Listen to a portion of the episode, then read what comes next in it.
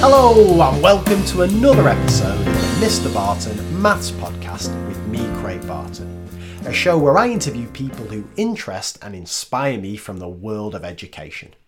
This time around I spoke to Greg Ashman. Greg is a maths and science teacher, originally from the UK, but now based in sunny Australia.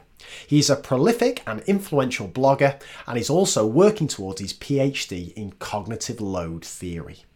Now, if you enjoyed the educational research aspects of my interview with Dylan William and the memory discussion I had with Will Emney, then you're in for an absolute treat. We dig deep into cognitive load theory and in particular its implication for explicit instruction versus more inquiry or discovery-based learning in the classroom. And I'm going to say from the outset, and I'm going to discuss this more in my takeaway at the end of the show, reading Greg's work in preparation for this interview and the research he cites has really changed the way I approach my own teaching 12 years into my career. So in a wide-ranging interview, we covered the following things and more. How does Greg plan series of lessons and what would a typical lesson look like? Why is Greg such a big fan of joint planning within his department with an emphasis on refinement, and how do new ideas break through in this model? Why does Greg believe behaviour management is not something you're born with but something that can be learned like any other skill? And then the big one, we dive deep into cognitive load theory, where Greg gives us a lovely summary of the theory, looking at the role of working and long-term memory, the process of chunking, and the dangers of means-end problems.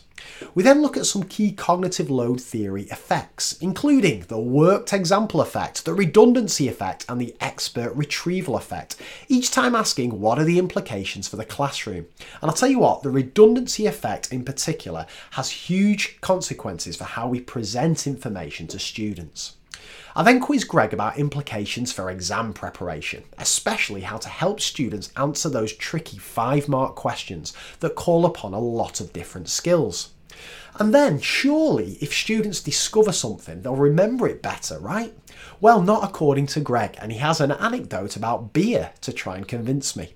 What about the role of puzzles, real-life maths, and the story structure of 3-act math lessons? We get into all that. And then finally, Greg has some excellent book recommendations and a wonderful Big 3 selection. So, if like me, you're interested in educational research, no matter how much you've looked into it, I really believe you'll find this discussion of great interest.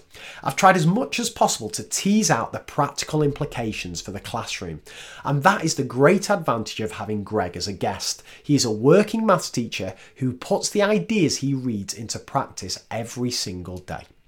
If you enjoyed this podcast, please share it with your colleagues. Much like my interview with Dylan William, I genuinely believe the content of this interview is not just pertinent to maths teachers, but to teachers of any subject. And if you have time to give us a cheeky review on iTunes, and by cheeky, ideally I mean good, then I'd be absolutely delighted. Anyway, without further ado, let me introduce you to Greg Ashman. I really hope you enjoy this interview. And as ever, I'll see you on the other side.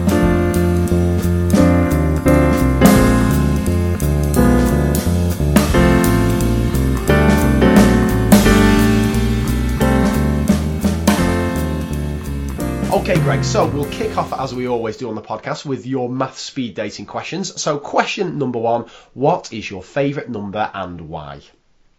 3 × 10⁸, because I'm a physicist and that's the speed of light, and it's just fascinating.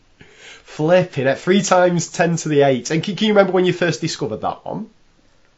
Well, it must have been at school, but we didn't really do relativity at school, but I'm sure that the teachers mentioned it. The fact that it doesn't change no matter how you measure it, so 3 × 10⁸ metres per second, doesn't matter what frame of reference you're in, it doesn't change. So that's it's just pretty amazing, blows your mind. Flipping it, that's an excellent answer, I like that. Well, question number two, what was your favourite topic in maths as a student? Definitely calculus, because of the power of it. So what you could do with it, the problems you could solve with it.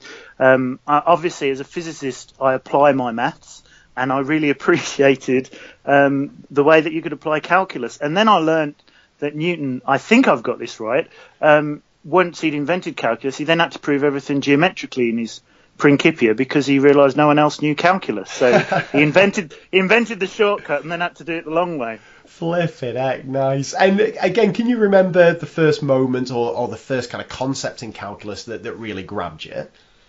Oh, well, it would have been differentiation. I can't remember being taught differentiation from first principles. I'm sure I must have been, but I can't remember it. But I just remember it, to solve problems and being able to differentiate an expression for displacement and find velocity and things like that. I just thought it was wonderful. Nice, fantastic. And my final question from the speed dating round is, what would you like to do if you weren't a teacher? Well, I don't know what I'd like to do, but there was a serious risk of me being a chemical engineer because every university that I put on my UCAS form, I put down chemical engineering. But at Cambridge, you couldn't do that. You had to either do engineering or natural sciences. So I put down natural sciences and then, got to university and fell in love with physics. And that was that, really. So perhaps I would have been a chemical engineer. Who knows? Nice. Fantastic. Well, you've kind of touched upon it there, some of your kind of love of science and stuff. So I'm fascinated about how you got to where you are now. Because obviously, are you a maths teacher or a maths, and do you still teach a bit of science at all, Greg?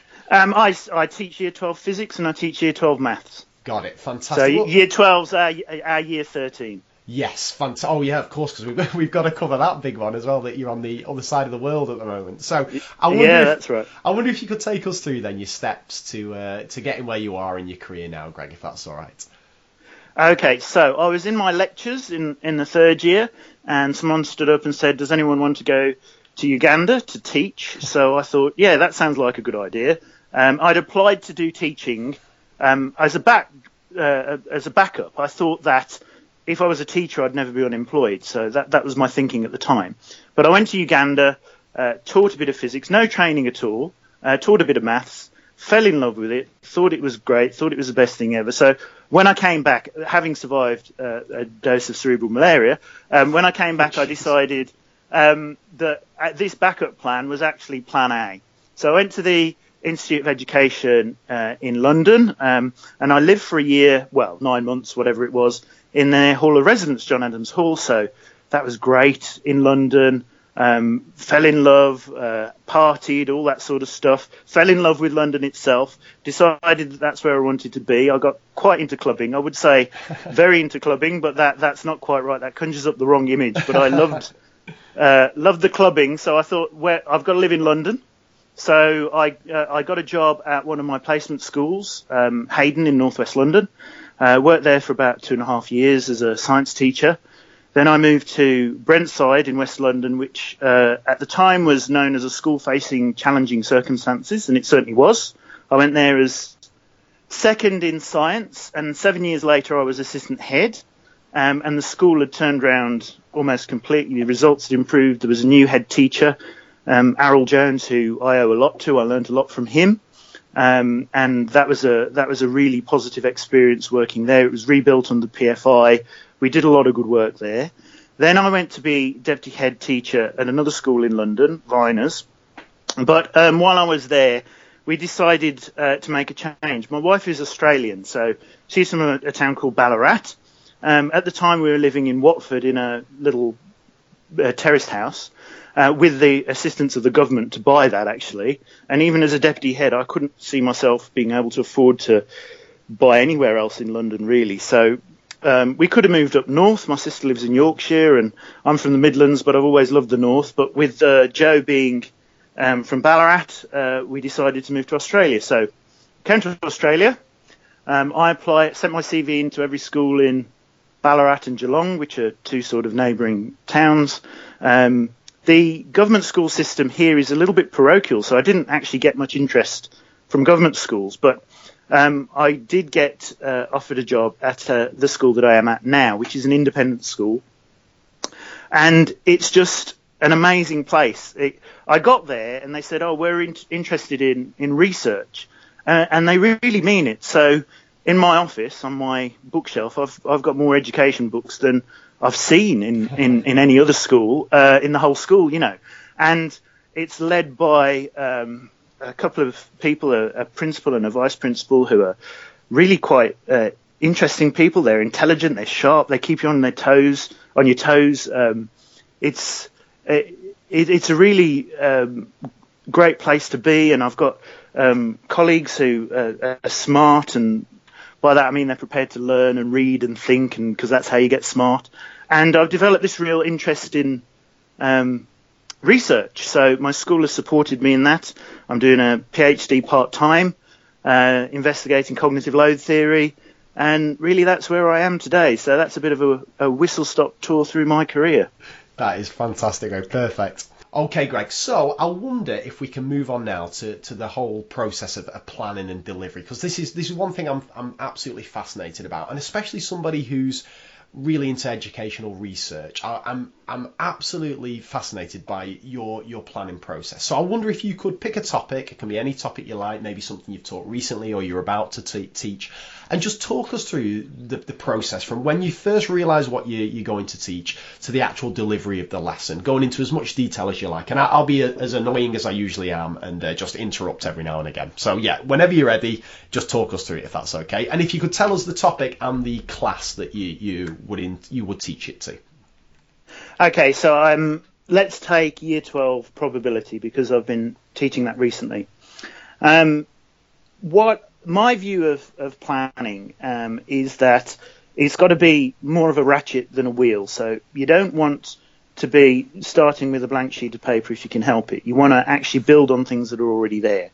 And then in a semi-empirical, quasi-experimental way, refine what you've got as you go along. So draw some inferences, say this worked and this didn't work, but not because of the feels, this worked because I feel it did, but have some evidence that you can point to and say, well, actually on this question we didn't do particularly well, or on this question we did better, and then we refine it on that basis.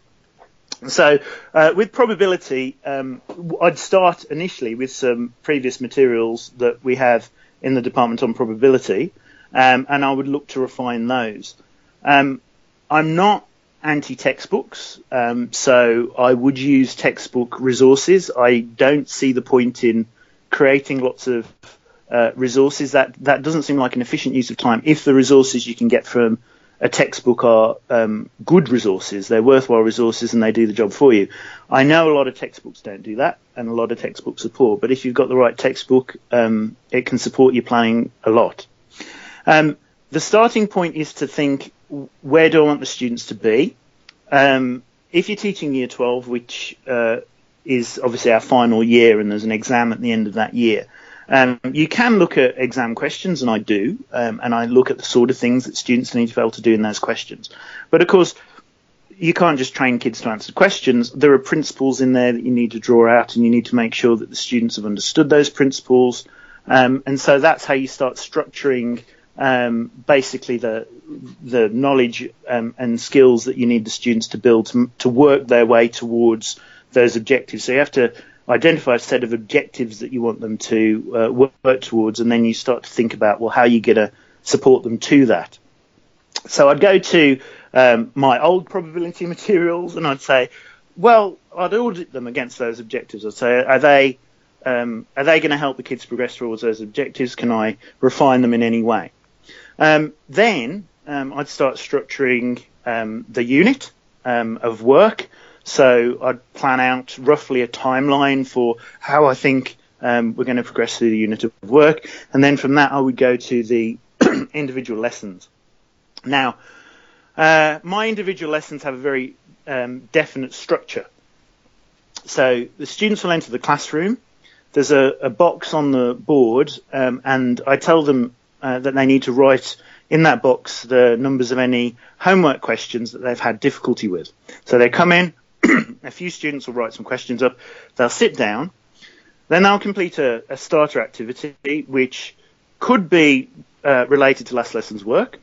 It could be an item of spaced practice. So it could be something from a few weeks ago that I just want to get them to retrieve and remember and think about again.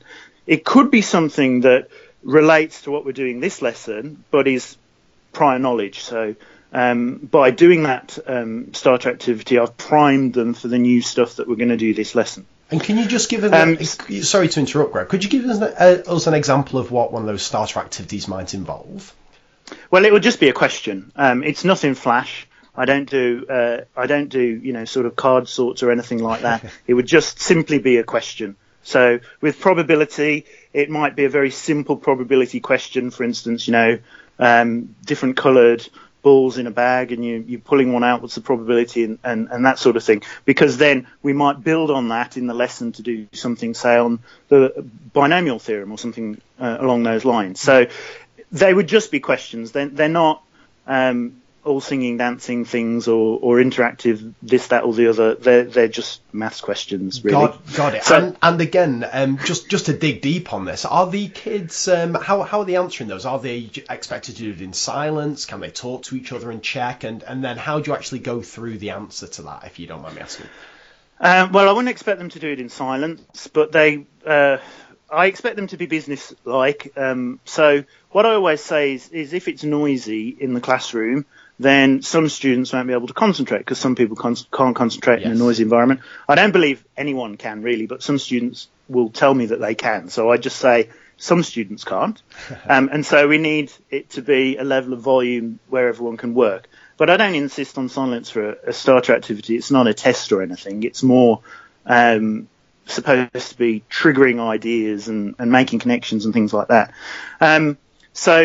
But also, while they're doing the starter activity, I always check the homework. Yes. So every lesson they get set homework, so I will go around very briefly. I'm only checking that it's done. I won't check the quality of it or anything like that. I will check the quality of it. Like, I don't want it really scrappy or just answers or something like that. But I won't look into issues with it at that point. All I'm doing is checking that it's complete. While they're doing the starter activity. And I'm taking it because these are essentially what our kind of year 13s would be. Is it the kind of homework where they've already got the answers in the back of the book and stuff? They've already marked it themselves, essentially. Is that right? Oh, yeah. And so I insist that I see that they've checked all the answers. Yes. Got it. I don't see the point, really, in assessing homework, because you never know what conditions it was done under. They could have collaborated. They could have had help from a parent or anything. So I don't think you get very reliable assessments if you try and grade it or anything like that. So I'm really looking for it to be completed. So we'll do the starter activity. I'll then tee up the lesson. I'll say what our learning intentions are, what we're trying to learn that day. Then I'll set the homework, because I find that if I set it at the start of the lesson, I always remember to set it. Yeah, nice. I don't like this, that halfway out the room and you're going, the homework. No, that's not good. So I set it at the start, and then I say, were there any problems with last night's homework? And after a while, when the kids start to trust me, they'll be quite free in writing those questions up on the board in the box. And I'm quite happy sometimes if we spend quite a lot of time going over that. Rather than, I'm not rushing to get into the new material. No. If we really need to go over these issues with the homework, we need to go over them. I'll make a judgment. Sometimes it's only 2 or 3 students who need that, so I might say, well, wait a bit. Later on in the lesson, when everyone's working, I'll go over this with you. But often, if 2 or 3 students have had a problem with a question, even if the other students have got it right, they might have got it right, but only kind of half knowing why what they did worked. And so it's often a useful way of triggering another explanation.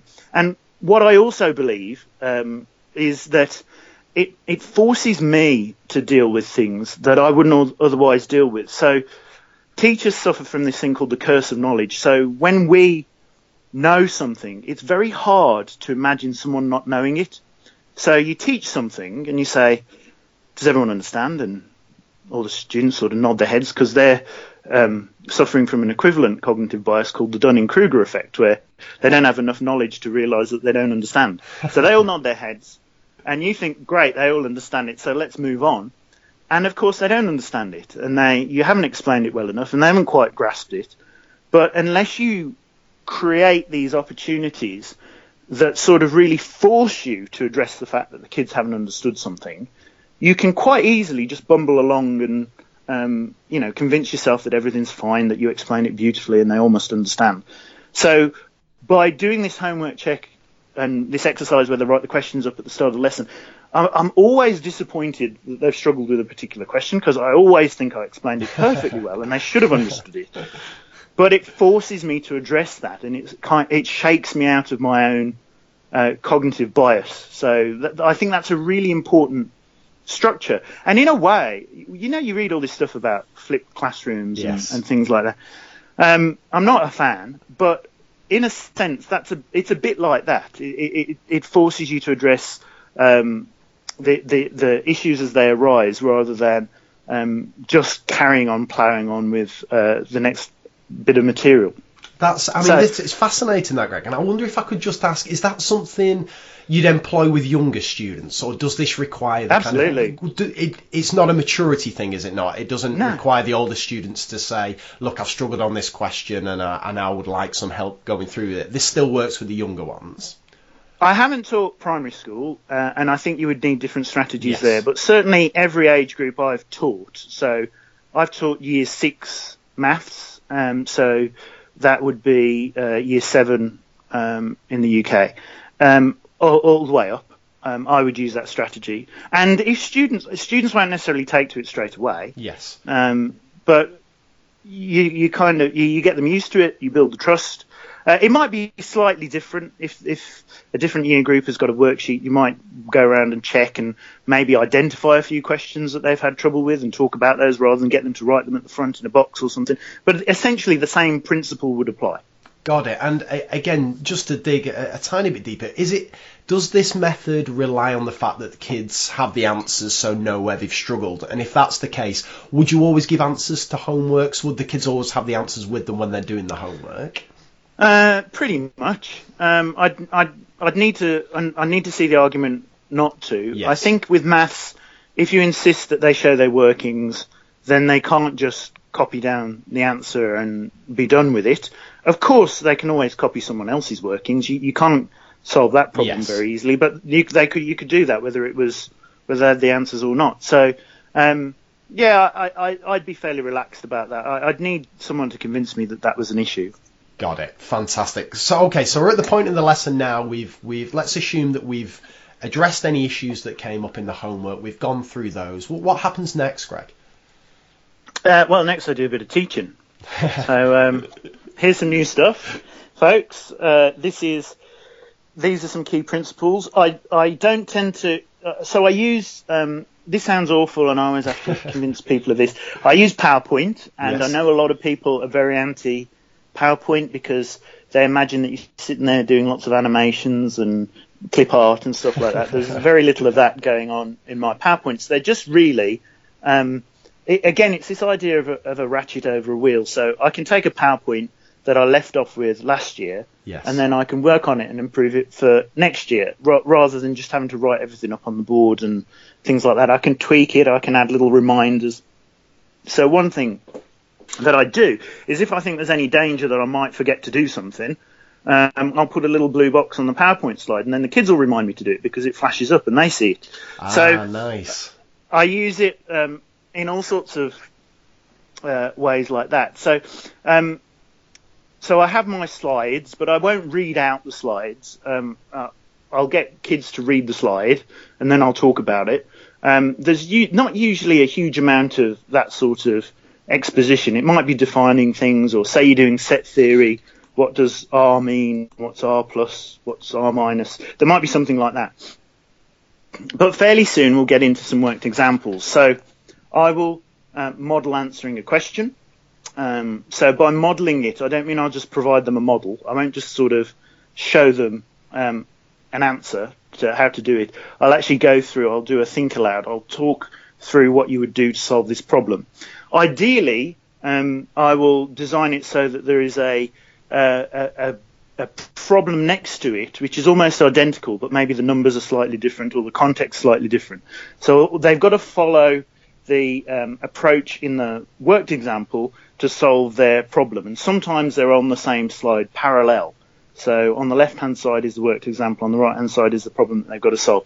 Sometimes that doesn't quite work because it won't quite fit on, so I'll do a worked example and then the next thing they'll do one. One of the things I've introduced fairly recently, I used to rattle through a number of different examples. So there's this, and then this might change, and then you might vary this, and they might ask you this.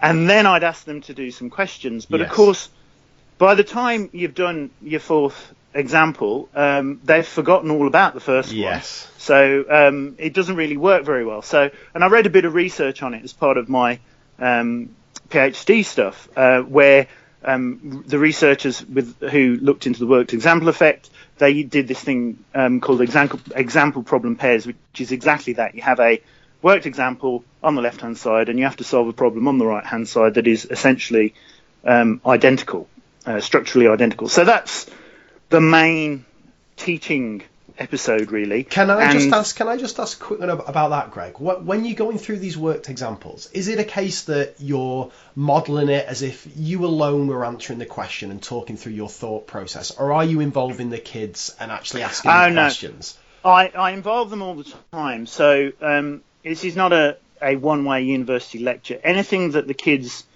can do, so if as part of this new kind of problem we've got to add two fractions together, I'll ask a student to add the two fractions together. I won't do that. Well, sometimes I might if we're in a bit of a rush and it's not that critical, but generally I will ask students to do the bits that the students should be able to already do, and then I will write their answer up. So that serves two purposes, really. One is it enables me to assess what their yes. state of knowledge is, but also the fact that they might be called on at any point to contribute, I think, means that they pay attention and don't sort of wander off and start looking through the window or something like that. It's interesting, and this is something I perhaps we might dig in a little bit deeper later on in the interview, but often, certainly quite big in the UK over the last couple of years, has been the concept of a walking, talking mock, which is essentially, for listeners who don't know, it would be, say, 100 students sat in a room, maybe year 11s, and it would be a teacher at the front, essentially doing a GCSE paper, talking through and commentating on exactly what their thought processes would be if they were students sitting doing that particular exam. And the idea is students would be annotating their own papers, sat in silence, kind of working through it, and they would get to witness an expert kind of answering the question, with the theory being that they will learn from how they think, how they approach questions, and so on. Now, what's your view on that, Greg? Because you're doing something subtly different here, right? Because you are involving the students. And I just wonder, what happens if you ask a question out there, like what would we do next and so on? And the answer you get back isn't exactly how you would approach it. And maybe there's a couple of mistakes in there. Does that derail the thing that you're trying to get across, the fact that you're trying to model essentially a perfect approach to the question? I don't know if that makes sense or not. No, I understand the question. No, I'll reframe it. If it's a small variation on what I would have said, so if they've said essentially what I want to say, but in a slightly yes. idiosyncratic way, I'll simply rephrase it. If they've got it wrong, I might go to another student who might then give me the right answer, and then I'll go back to the original student and say, do you agree? Or I'd make sure that I involve them in getting the right answer in some way. In terms of the walking, talking mock, I'm not sure about that idea, to be honest. I've not seen it, so I don't know. But your big risk there is that the kids that you really want to target, the kids who are struggling the most, are going to switch off and not pay yes. attention to this modelling activity. So unless you are throwing questions out to the students and forcing them to engage to a certain extent, I'm not sure that's going to be hugely successful. The kids who already know a lot and have a sense of self-efficacy and self-concept as mathematicians will think, yeah, I'm going to get a lot from this, and they'll perk up and they'll listen. So again, you'll sort of have a differential effect, I would have thought. That's interesting. So for you, it's the questioning and ensuring the kids are active in this process. It is the key to this modelling, as well as obviously your good explanations. My explanations are not always good. I wouldn't use the term active, because people take from that the kids have to be behaviourally yes. active, doing something.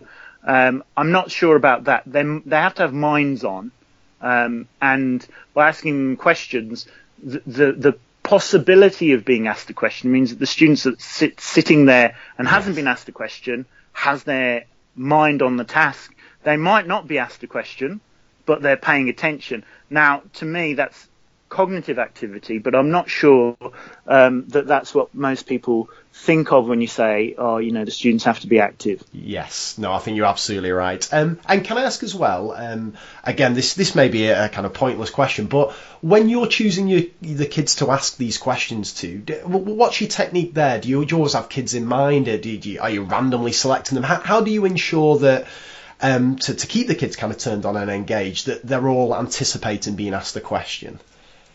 I don't use a randomizer. I probably could be a bit more systematic. Sometimes there are questions that I will target to specific students.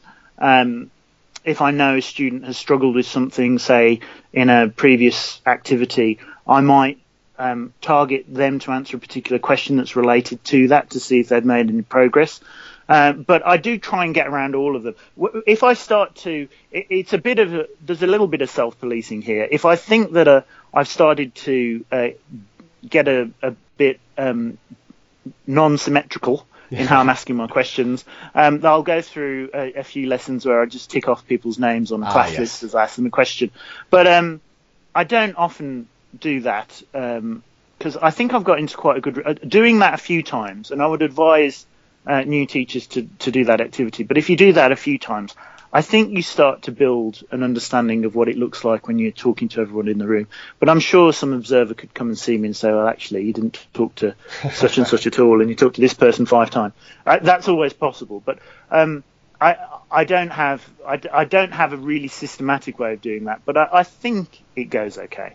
Got it. Fantastic. So we're at the stage of the lesson now. We've let's assume that we've got a worked example that you've modelled on the left and a similar related problem on the right that the kids have attempted. What happens next, Greg? And in particular, how do you judge that the kids have understood the concepts you wanted to get across in that worked example? Well, I'll ask them questions. They'll do some activities. I'll then, so they'll do a bit of independent work towards the end of the lesson, and I'll circulate. Part of it is the feedback next lesson on the homework, but also I assess them quite regularly. So 3 or 4 weeks after the concept's taught, I might give them a question to do. I'll take that up. Or, well, actually, if they're year 12s, I usually get them to self-assess it, so they get a bit of immediate feedback on their own answer. But then I'll take it up and I'll have a look at the strengths and weaknesses. And we're talking here, of course, as if I'm teaching in a school of one, but any area in which I teach, I'm in a team of teachers. So what's really useful to me is if we do a question, and so we don't do, I'm not talking about massive long tests here. I'm talking like a question, an exam question, but we'll do it across the classes. And then we'll have a look and we'll see that in my class, the average is 0.2 out of 2. And in my colleague's class, it's 1.4 out of 2. And I'll say, well, wait a bit, we're using the same plan here. So what have you done? What have you said? And he'll say, oh, well, actually, Joe Bloggs in my class asked a question. And then we ended up having a bit of a discussion about blah, blah, blah. So then blah, blah, blah goes into the next iteration of the lesson plan so that all the classes get it. Got it. And does that suggest that is joint planning quite a big part of your department, or does it just go to the level? Absolutely. Oh, okay. So it's not just the fact that we. Do you have kind of the same homeworks and stuff across all similar sets and the same lessons, same PowerPoint? Pretty much.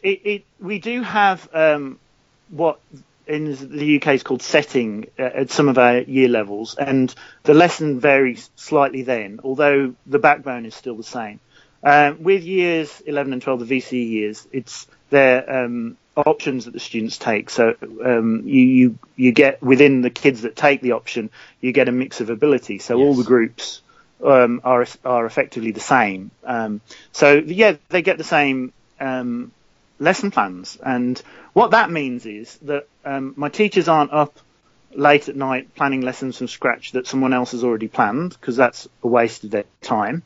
They're spending their time and they're working very hard writing assessments, improving materials that are already there, adding extension questions to lesson plans and things like that. Again, it's this idea that we improve on what's already there. We don't start with a blank sheet of paper. And just to play kind of devil's advocate a little bit here, what happens if you've got a teacher who wants to do something completely different? Is that an option? Would they need to kind of justify? Oh, they just got to they've got to show why that would be better. Yeah. And if they can, we would do it. And by showing them, by convincing you it would be better, could they go off and kind of try the lesson and then come back and say, look, this happened. I think we should adopt this as a general approach. What would you want to see? We could do that. Sometimes we would do that, like an experimental approach. But it wouldn't be, oh, the lesson went really well, the kids were really engaged. It would have to be something more concrete than that. We'd have to see an effect in an assessment activity or somewhere that showed that this class had a superior understanding of the concept because of the lesson. We're often, courses change, things move in. One of the things that we have at my place is we're on a slightly moving playing field because our maths scores at the lower year groups have increased quite a lot over the last few years. So things that we didn't used to teach in particular year groups, we bring in. So whenever we bring in a new topic, a new idea, then there is scope for creativity in how we would do it. When people join us, they often come with different ideas that we can incorporate. But the point is, if you've got an idea about how to do this that's better than what we're doing at the moment, I don't want you to go off and just do that in your class. I want that to somehow feed into the work of the whole team, because if it's such a good idea, I want everyone to be doing it. You get this stuff from teachers sometimes that say, oh, yes, well, my class is different and I have to be able to plan my activities to suit the particular learners in the room. But actually, the way that kids learn they have a lot more in common than they have differences. And an activity that works really well with one class is more likely than not to work really well with another class. So if you're saying to me, well, for my particular learners, I need to do a completely different activity, I need to teach them in a completely different way. Well, fine, but I'm going to ask you, on what basis are you making that decision? How do you know? How do you know that this will work better? What's your evidence? And if people can explain that, if they can point to research evidence, or if they can say, well, actually, we did this in a different year group and the kids learnt more and we can demonstrate it, then we'll take it on board. It's not meant to shut down a discussion. It's just really meant to focus the discussion on the evidence. And if everyone goes away and does their own thing, you have this problem again where people stop sharing, people stop collaborating. Everyone sits down every night with a blank sheet of paper and has to plan their lessons from scratch, and that's just not efficient. And can I ask as well, Greg, just because this concept of joint planning fascinates me, because I think, so I've seen it done well, but I've seen it done really poorly, and by poorly I mean it's often a compromise, it's often almost like a trading agreement, where if you've got two people joint planning a lesson, one says, well, I want to do this at the start, and the other person says, well, if you're doing it at the start, I'm going to do this at the end, and in the end, nobody's kind of happy about it. So I wonder, just in a practical sense, how are these lessons put together? Is it a case of people working in pairs, or does somebody kind of take ownership of one particular lesson, do some work on it, and then share it with the department? How and when does this joint planning happen? So what would you look? The thing is, in a sense, it doesn't matter, because after a few iterations, everyone's stuff is in there anyway. Right. But how we would initially do it is we would sit down as a team, we would map out the unit, the objectives of the unit, come up with a bit of a timeline, and then one person would go and design the lessons. Because you're right, you don't want it to be a bit of a dog's breakfast. You see, if people are saying, I want to do this at the start and I want to do this at the end, well, again, I would ask the question, on what basis are you making those decisions? Right. There's got to be a basis for that. So one person would probably design each lesson, but the point is that quickly washes out. These lessons quickly stop being the property of the person who initially wrote it, because after we've had a few meetings, we've looked at some assessment evidence, we've added some few things in, someone else takes over the unit for the following year, and they add a few things in and change things.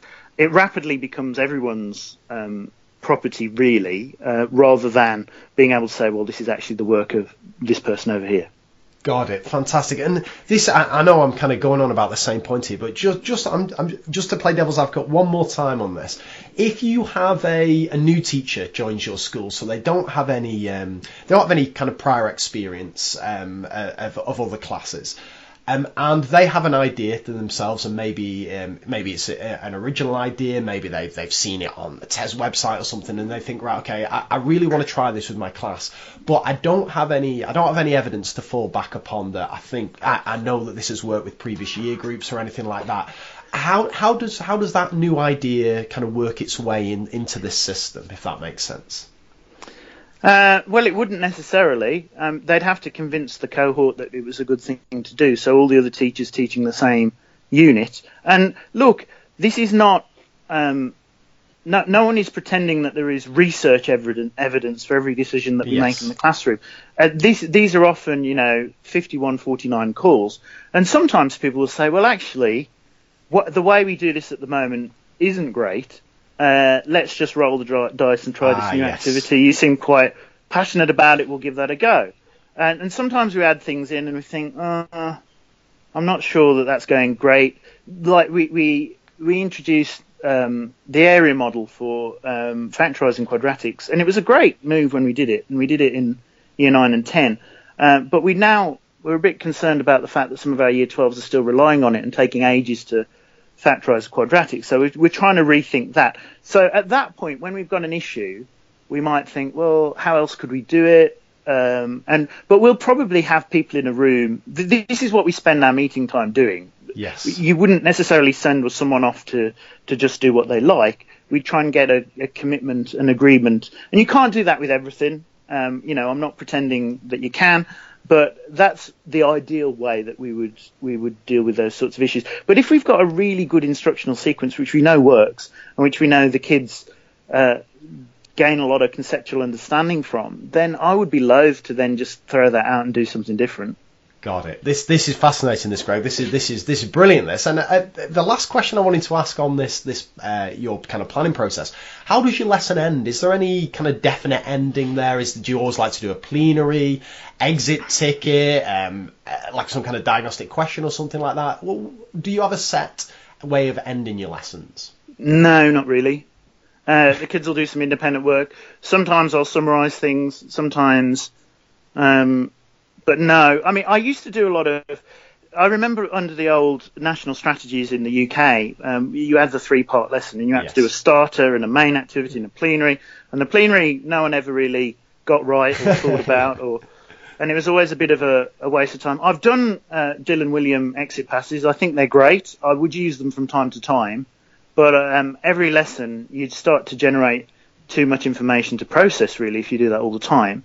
So I think if you've got a worthwhile plenary, it's worth doing. But I don't see the point in going through the motions of having a plenary every lesson for the sake of having a plenary every lesson.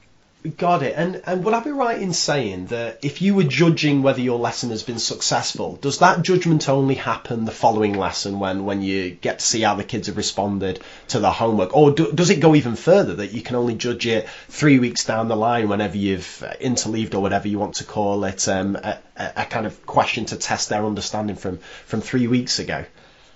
Yeah, so that would be distributed practice rather than interleaving. But I wouldn't...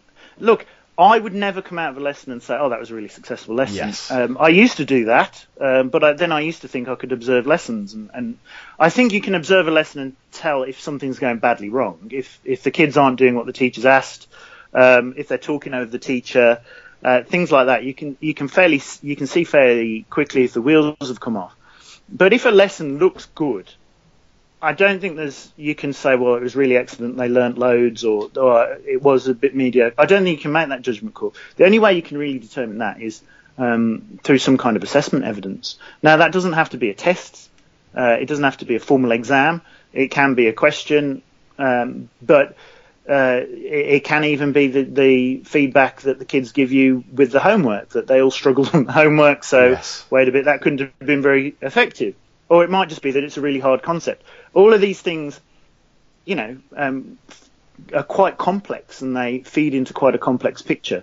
But certainly I don't think you can say, oh yeah, that was a... When I was training as a teacher, you know, you had to, after every lesson, you had to write an evaluation. Oh yes, that was a really successful lesson because of that. But apart from, you know, it was a successful lesson because, you know, no one threw anything at me or something like that. I don't think you can really make those judgments. And I think we fool ourselves when we think that we can.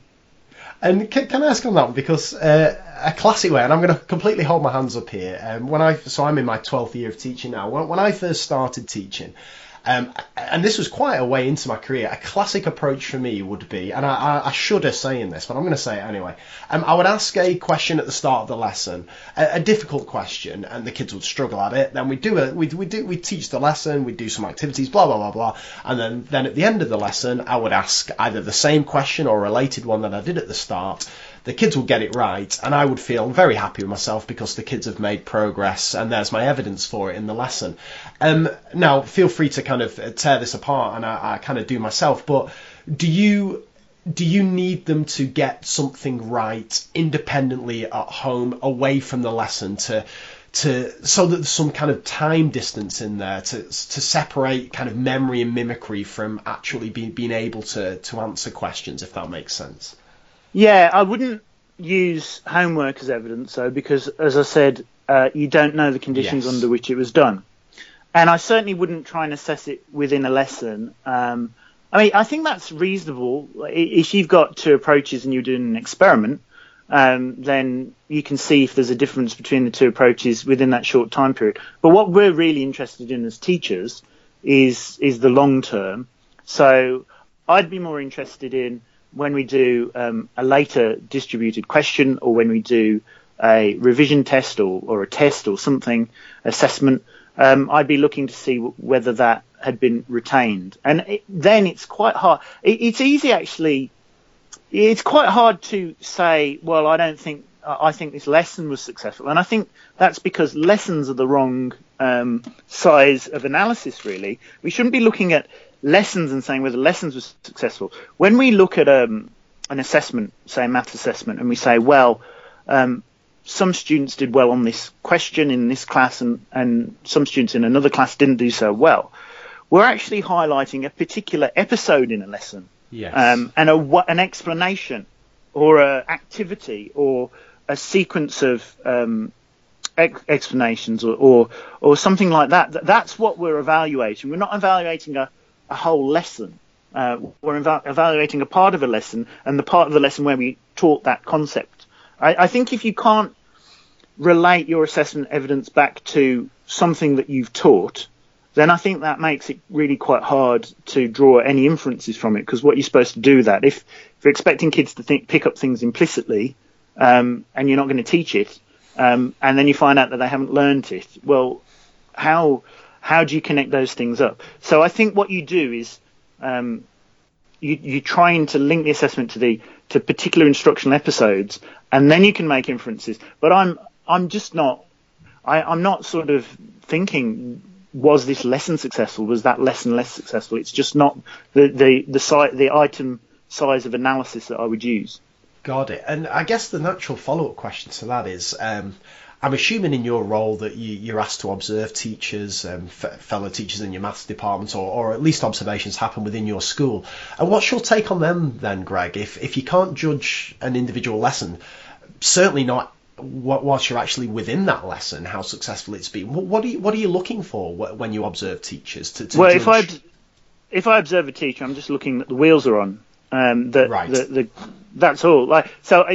I think it's lesson observation is very, very good for telling you whether certain basic things are in place. If you've made an agreement that all the teachers are going to check homework at the start of the lesson, yes. and you go into a lesson and the teacher doesn't check the homework at the start of the lesson, then that's pretty fundamental. If kids are talking over the teacher and the teacher's trying to talk to the class, or a kid is talking to the class giving an answer and other kids are just not listening and talking to each other, I think that's pretty fundamental. If a teacher says, right, I want you to answer this question, and 2/3 of the class pick up the pens and answer the question and another third don't, I think that's pretty fundamental. So you can tell if those things are in place, but I don't think you can tell this Ofsted idea of until quite recently that you could somehow go into a lesson and figure out whether it was merely good or actually excellent. is obviously wrong. I believed it, so I'm saying it's obviously wrong slightly ironically, because I believed it for a while when I worked in the UK. But the research is quite clear on that. And actually, if you sit down and think about it, it is a bit of an absurd idea. But it didn't occur to any of us at the time. But yeah, observation is good for telling whether the wheels are falling off or not. Fantastic. Okay, Greg, so this is often my favourite part of the show, and sometimes the guest's least favourite, but I wonder if you could think back in your teaching career, it could be something relatively recent, to a lesson that didn't quite go as well as you'd hoped it had gone. And crucially, if you don't mind talking us through that lesson, but most importantly, why didn't it go as you intended, and what did you learn from it? Well, I'm going to talk about a sequence of lessons, and this sequence of lessons took place in my first year of teaching as an NQT. At the time, I had two Year 11 science classes. One was in the phrasing of the time, a top set, and the other was on the other half of the year, and it was a bottom set. And my bottom set were challenging behaviourally. And they didn't take me seriously. I used to wear a suit, a three-piece suit with a waistcoat, and they used to accuse me of being a snooker player and all this sort of stuff. But it's quite funny, really. But they do things like there was a student in the class, and I'd ask him to sit down, and he would basically sort of climb all the way through his stool and eventually sit down. And you'd nice. Say, you know, you'd have a go at him, and he'd say, well, yeah, I did what you wanted, and I sat down. So, and they would... do this the whole time. They were sort of compliant, so you couldn't pin anything on them. Yes. But they would they'd drive me nuts, and I would be quite stressed about teaching this class. And I would talk to my colleagues, and they would often advise, which I now think is probably the wrong advice. They would advise me to do things that would jolly them along. So yes. Give them poster work to do, because they'll spend ages doing the bubble writing, and you know, they weren't going to learn much science that way though. And I kind of knew there was something wrong here. I felt there was something wrong here, and I felt that if only they would let me, I could actually be a much more effective teacher. At the time, the school introduced a program, I don't know if you've ever heard of it, it's a very American thing called assertive discipline, and it went out of fashion years back, but at the time the school thought that this was an approach. And I have to say, I thought it was brilliant. There were bits about it that made me cringe. You know, you had these videos with trainers saying, and you've got to say to the kid, good job. And you can imagine a whole group of teachers in London groaning.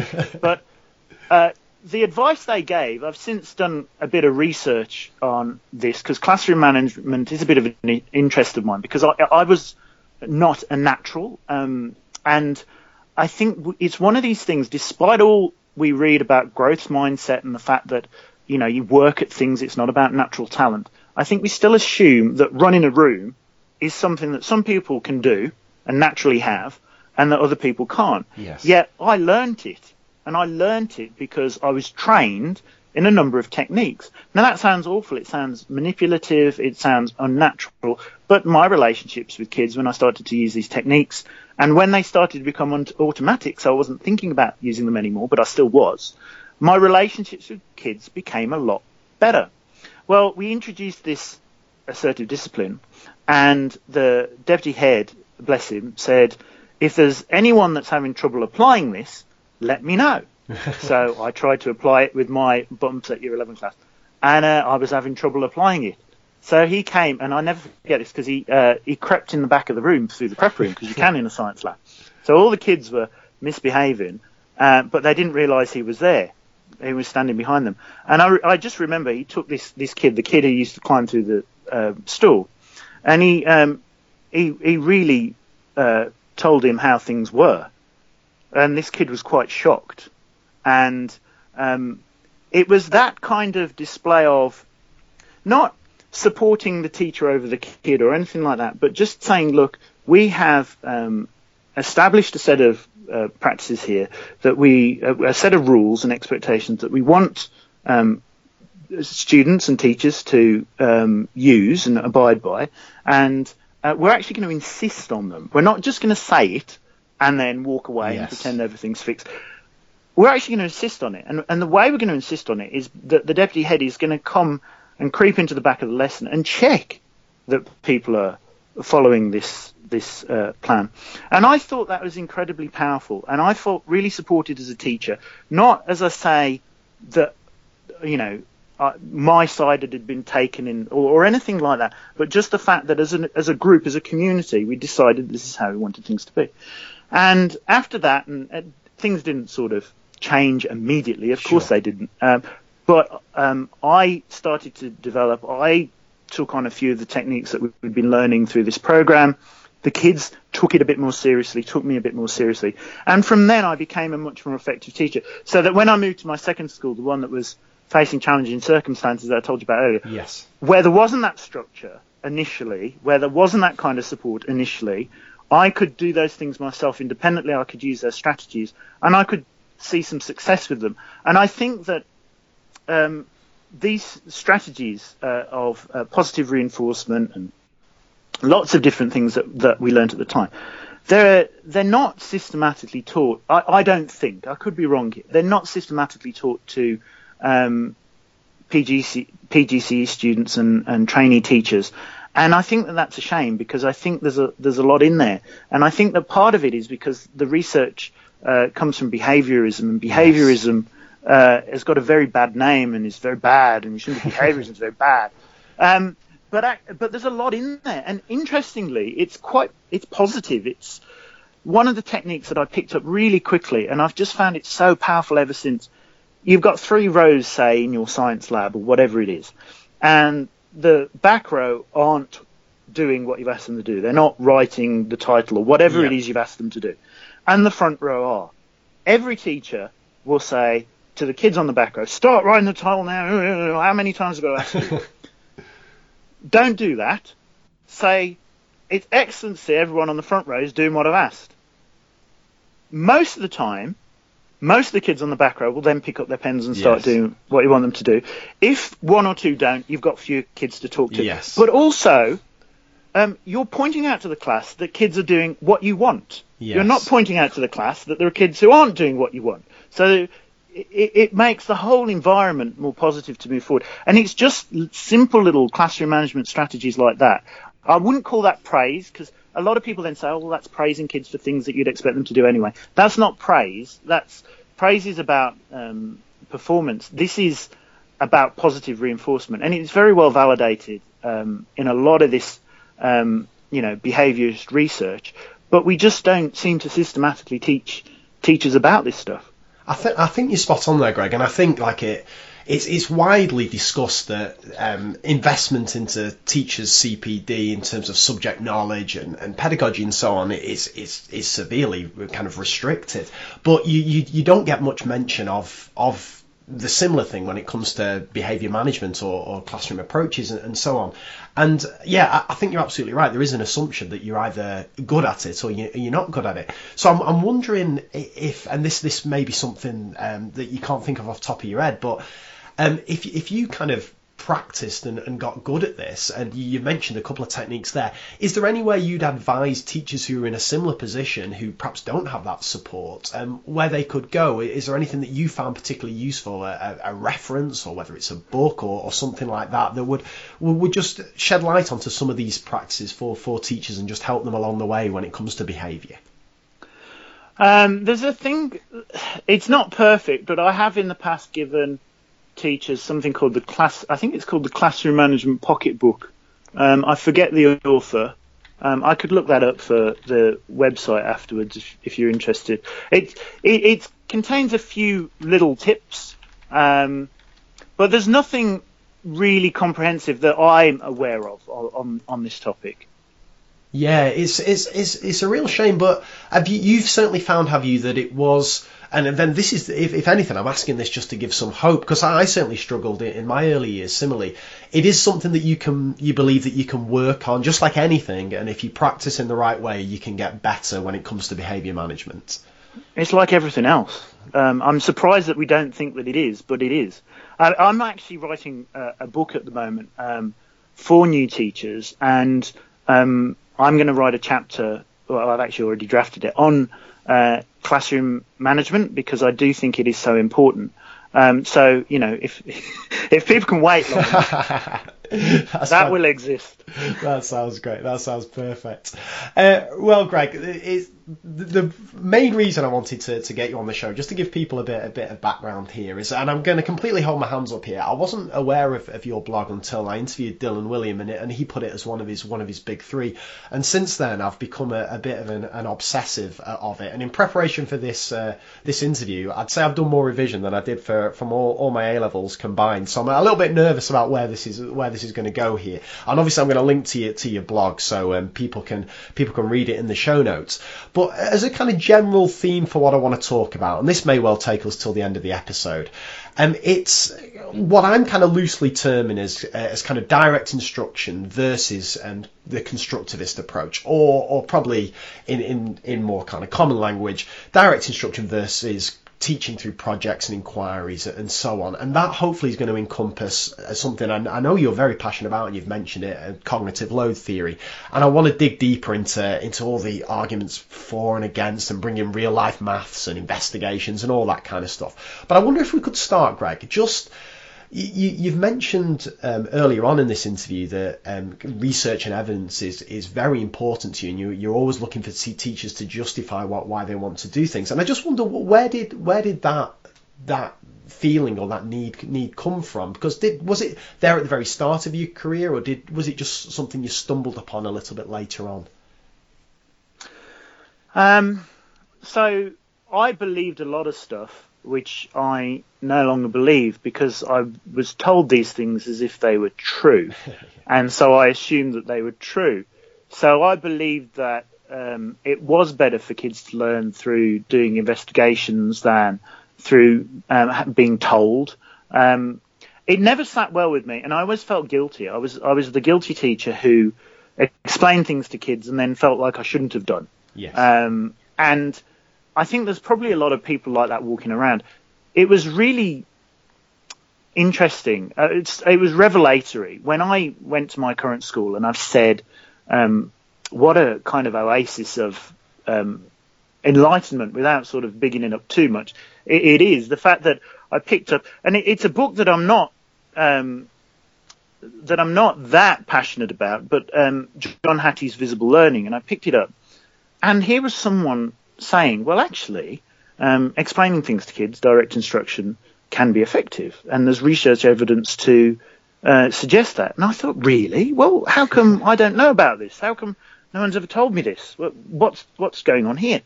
And through the references in Hattie, I found this paper by Kirshner, Sweller, Clark called Why Minimal Guidance During Instruction Doesn't Work, about the failure of various approaches, constructivist approaches, inquiry learning approaches. And I read this and I thought, wow, like, how come I didn't know this argument? I didn't think there was a debate here, but here we have some eminent psychologists, instructional designers arguing that kids need a lot of guidance, they need things explained to them, they need explicit instruction. And this was revelatory, because I'd kind of, through folk knowledge, worked out that explaining things to kids was more effective than trying to get them to work it out for themselves. But as I say, there was a lot of guilt around that. And yes. I felt that I must be doing it wrong. If my inquiry activities are not leading to this deep understanding, then I must be doing something wrong. But here were people saying, well, no, actually, in principle, this probably won't work very well. So it's a bit like learning that, you know, Santa Claus doesn't exist or something. It's one of those moments. And, of course, now I'm doing my PhD under John Sweller, one of the authors of that paper, and Slava Kalyuga, who's known for the expertise reversal effect. So I found that really interesting, and that was really the start of my journey on this cognitive load theory and everything else. You would get into trouble with your introduction, because you talked about constructivist approaches. And whenever you get into this, whenever I try and write about this, you have these endless discussions where people want to define terms or redefine terms. Constructivism actually is a theory of learning. And if it's true, it's true whether kids learn by watching a lecture or investigating something themselves. Essentially, constructivism, although there are different variations of it, and I won't go into that, means that you learn things by relating them to things that you already know and organising them in schemas and things like that.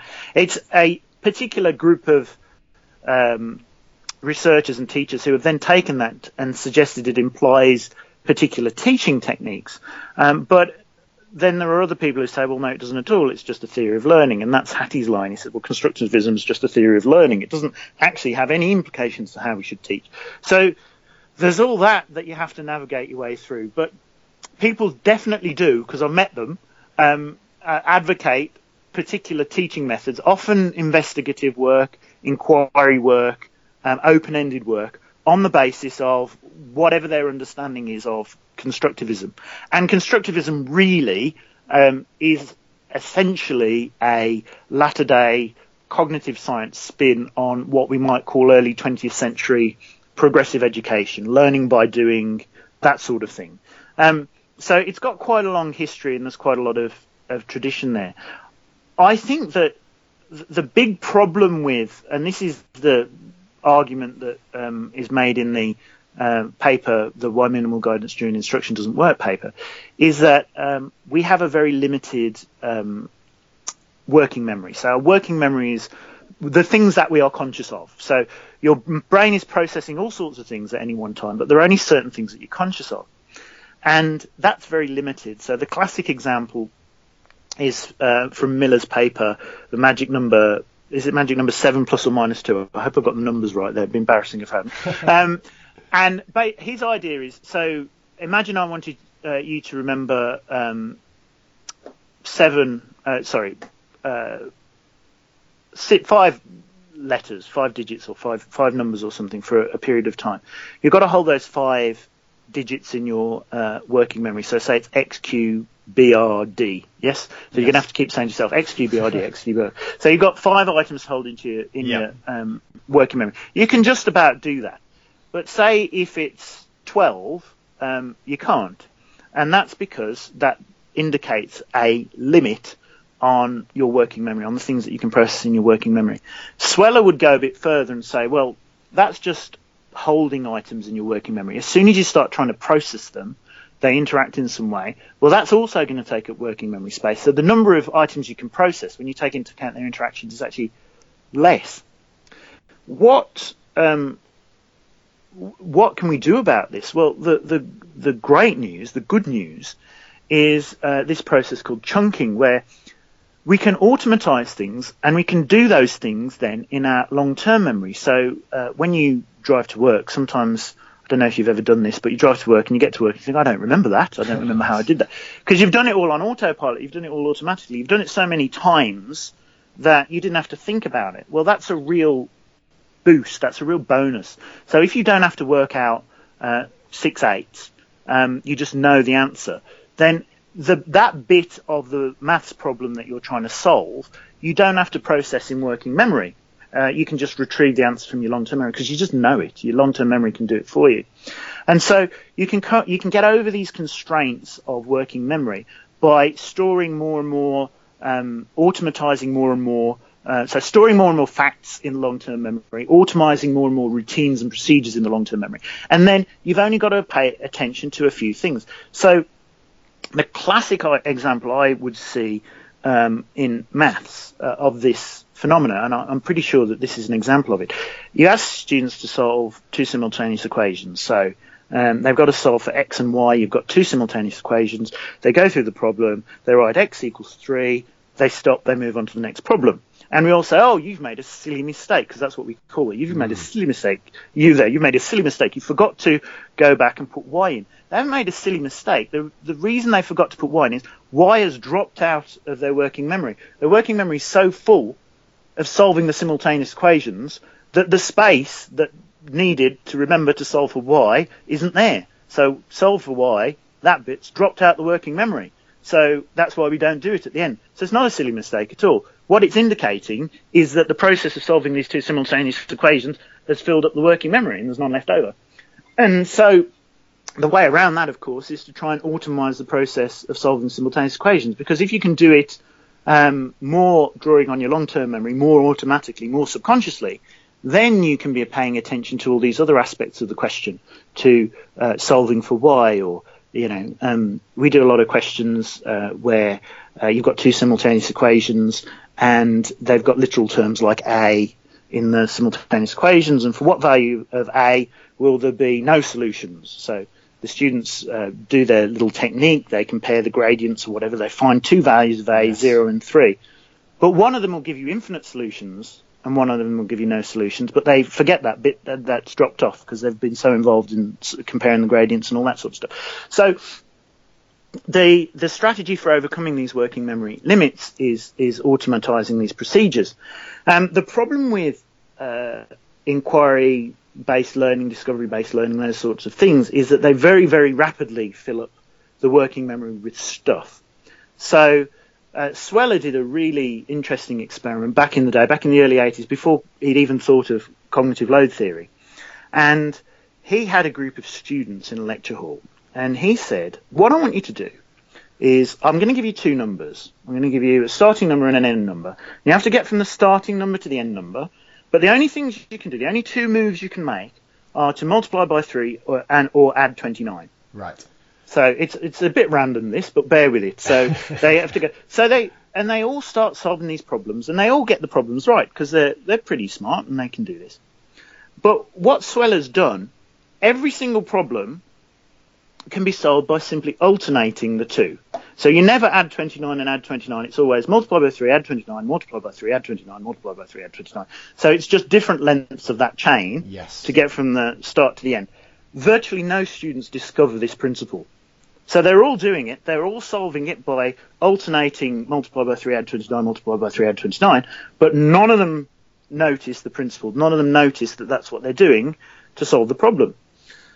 Why is this? Well, because the brain has got so involved in the process of what's called means-ends analysis. So my end is I've got to get to this number. My means are the certain moves that I can make to get to that number. So I'm going to get my attention's going to get totally absorbed in going from the so I don't discover any key principles. And this is the key flaw with any kind of investigative learning, any kind of problem-based learning, any kind of discovery learning. You get so your mind gets, your attention gets filled up with the process of doing, that you don't infer any of the principles that you're supposed to be inferring. The classic example for me as a science teacher is running science practicals. So you run this science practical because you want to teach the principle that the larger the surface area, the greater the reaction rate. That's the key principle. So we're going to do a practical to teach the kids so that they sort of see that this principle in action. So that's what we're going to do. We're really excited. We're all pumped. We'll give each other high fives into the prep room. We run into our labs. And the kids are all like, right, where are the marble chips? Where do I get the clamp stand from? How do this isn't the right temperature? Where's the thermometer? How do I work out the temperature? And that's what their minds are full of. That's what they're thinking about. So of course I'm not arguing against not doing practicals. Don't get me wrong. I think that it's absolutely essential that kids have the experience of conducting practicals. I think that they need to be constrained in some way, so they're very, very clear instructions. And I also think that either before or after, you have to explain to them what they were supposed to have seen happen in the practical, because their mind is going to be on the actual doing. Of course, if you're a professional scientist, if you're a PhD student, and you've done the same kind of experiment 50 times, because you're working in a very narrow field and all the experiments look quite similar, the where do I find the marble chips question goes, and you can actually focus on the results and what's happening and what it means. But for the kid in the science lab, they can't do that. And so this is why this cognitive load theory gives us an explanation for what's going on here. And what sits beneath this as well. Now, we have to be careful here. So cognitive load theory now has taken on this explanatory sort of underpinning from a guy called Geary. Now, Geary is an evolutionary psychologist. And Geary has come up with this idea that there are two kinds of things that we learn. One is biologically primary and one is biologically secondary. Biologically primary things are things that we've evolved to learn. So things like learning to speak, because presumably we've been doing it for hundreds of thousands, if not millions of years. So evolution has had time to work on it. And so essentially we've got in our brain a little module which is predisposed to learn how to speak. And we've got little modules for learning what Geary calls folk psychology, so working other people out and what their intentions are, and folk physics, which is like sort of working out what objects tend to do. And so we pick these things up very quickly, very readily. They're not subject to the same working memory constraints. But the things that we learn in school are biologically secondary. They're not things that we've evolved to learn. So writing's only been around for a few thousand years. So we couldn't possibly have evolved a module for learning reading and writing, because it just hasn't been around long enough. Yes. So that's why learning to read and write is effortful in comparison to learning to speak. Some people, of course, can pick up reading implicitly. We know this. But we also know that to maximise the chances of the most kids learning to read, you're better with explicit instruction. Now, the point is, though, Geary's theory doesn't provide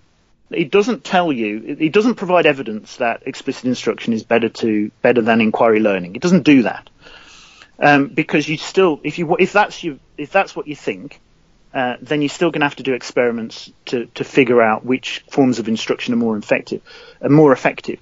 It doesn't imply that, because it could be that the best way to learn these biologically secondary things is through doing investigations. It could be that could be true.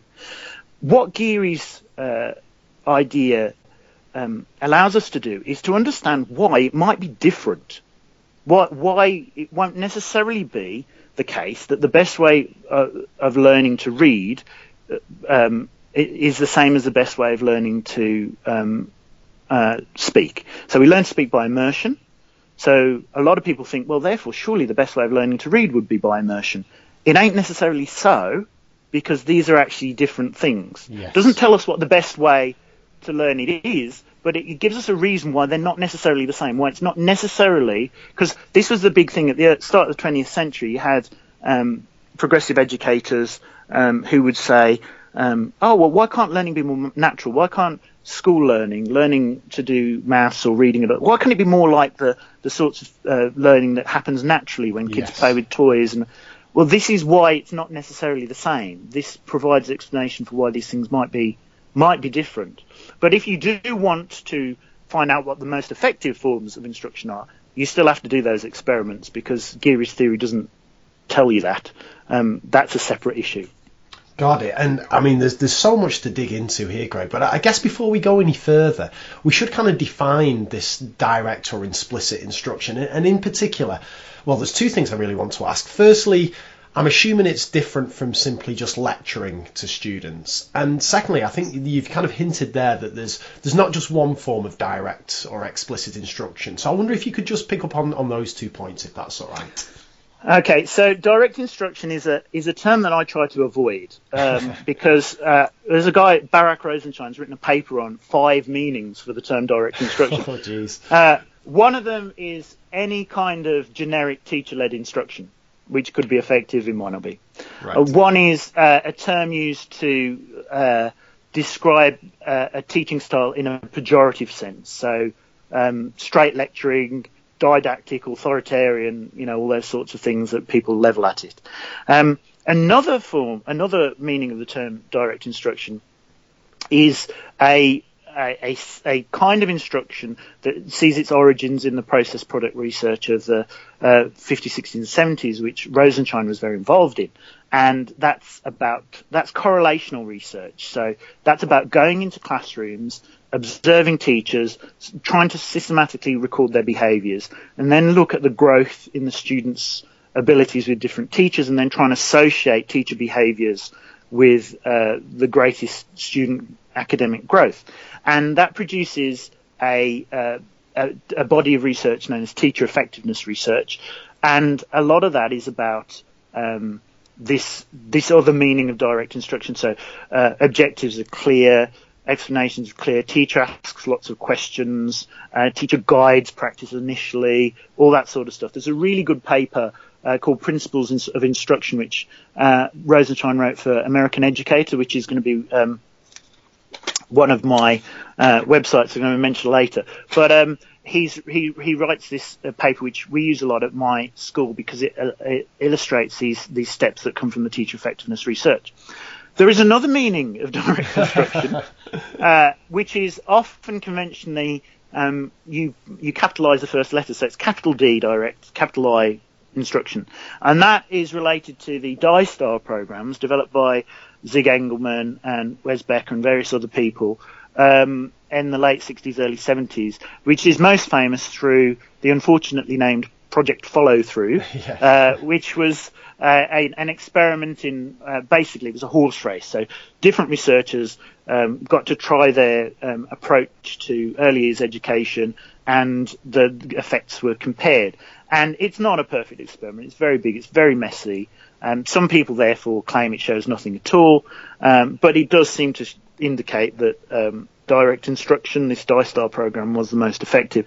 DISTAR still exists. You can still get these programs. University of Oregon is a big center for it, but they're marked out by the fact that the lessons are actually scripted, so the teachers essentially read from a script. I think Engelmann said that he didn't initially intend to do that, but the teachers just took the lessons off in so many different directions that he found that he had to. So that's not to everyone's taste at all, but that doesn't mean that all meanings of direct instruction mean scripted lessons. That's just a particular example. Now, when I use the term, I don't try not to use the term direct instruction. I talk about explicit instruction, and explicit instruction is this teacher effectiveness research-based direct instruction, which is highly interactive. It's not lecturing. It's questioning the kids all the time, making sure they're paying attention, guiding practice, and all that sort of stuff. So that's what I tend to use. The other form of explicit instruction as well can be in the form of doesn't have to be a teacher talking. So a worked example is a form of explicit instruction. So when you actually just give a kid a worked example to study rather than talk them through it, that's a form of explicit instruction. And also the final meaning, Rosenshine's final meaning of direct instruction. I'm aware I've given you six now, but the worked example one wasn't one of his. So this is his fifth one, is the kind of instruction in strategies. So strategy instruction. So this is when you say for reading comprehension, you teach kids reading comprehension strategies. So to ask themselves questions as they're reading a text and all that sort of stuff. That's very interesting in itself, because explicit instruction in the strategy seems to be more effective than trying to get the kids to pick it up implicitly. But there is also evidence that we possibly have taken that a bit too far in our teaching. So kids gain a lot from a few sessions on these reading comprehension strategies, but they don't then gain much if you keep practicing it over and over and over again. Yet in some areas we seem to have built that into our system. So that's the one area of direct instruction which we've kind of gone for in a big way, but probably mistakenly so. So those are all the different kinds of explicit instruction. God, flipping that, geez, flipping that. Right, well, moving from that then, I wonder, Greg, because I'm relatively new to this cognitive load theory, and as I say, I've been revising very hard late into the night to make sure I'm at some kind of level to talk about this. And there's a few of the effects that have kind of come out of the literature that I've just found particularly interesting.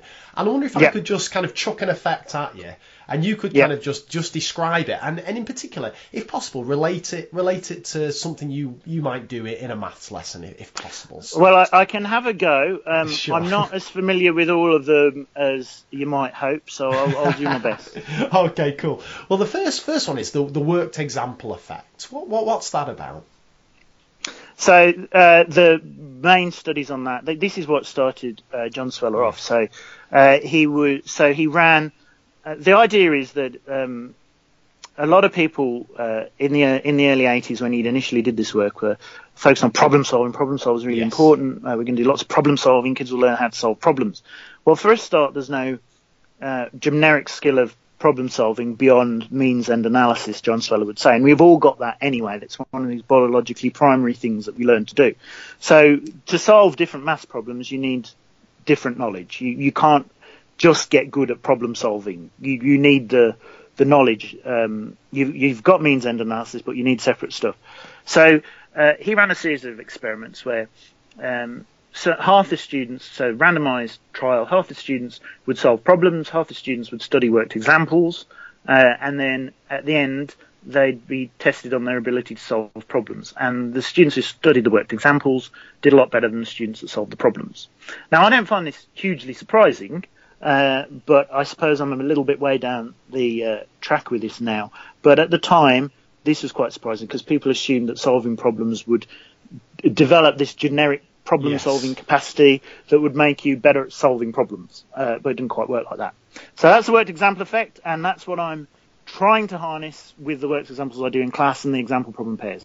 I think you're right, because again, this being someone who's completely new to cognitive load theory, this was the first thing that really struck me, that I thought, flipping heck, that is quite profound, that, and also the idea that problem solving isn't transferable to other contexts. That really fascinated me. The fact that, and I think one of the papers I read gave the example that you can get a child who can perfectly solve some problem with, I don't know, working out the cost to pave a driveway or something like that.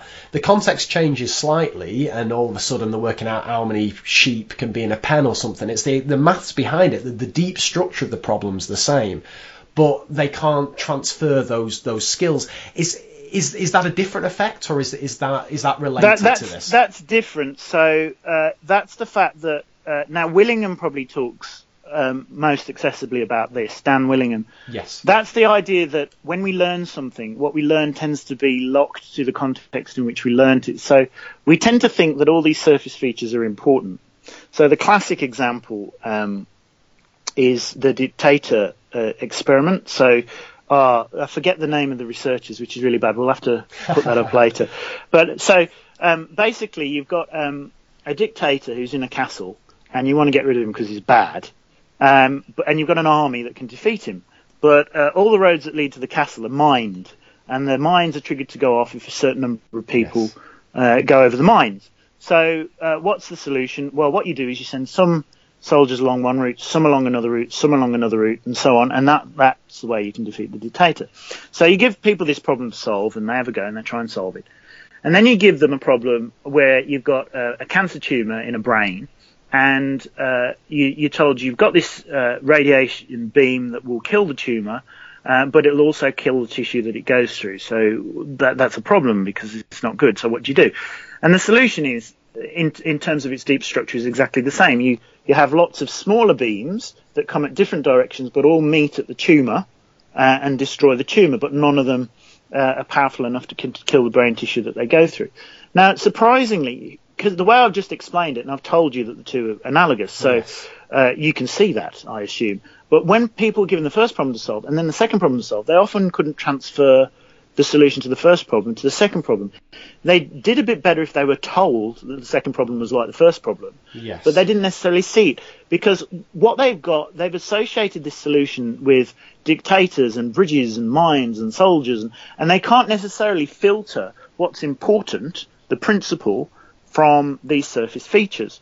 And you see this so you've got the Chi experiments, CHI. She did a series of experiments. Margaret Chi did a series of experiments with physics undergraduates. So, physics undergraduates and physics PhD students. So the physics undergraduates were novices, and the physics PhD students were experts. And she basically gave them a whole load of physics problems to categorize. And the novices categorise them according to their surface features. So they put all the ones that involved slopes in a pile together, and all the ones that involved springs in a pile together. The PhD students, the experts, they categorised the problems according to the physics principles you needed to solve them. So this is a clear difference between experts and novices in a field. How do you get from one to the other? Can you teach general problem-solving skills? We don't think so. I mean, I always tell my physics students to draw a diagram. I mean, I'm sure some of those little heuristics work, but generally speaking, I don't think you can.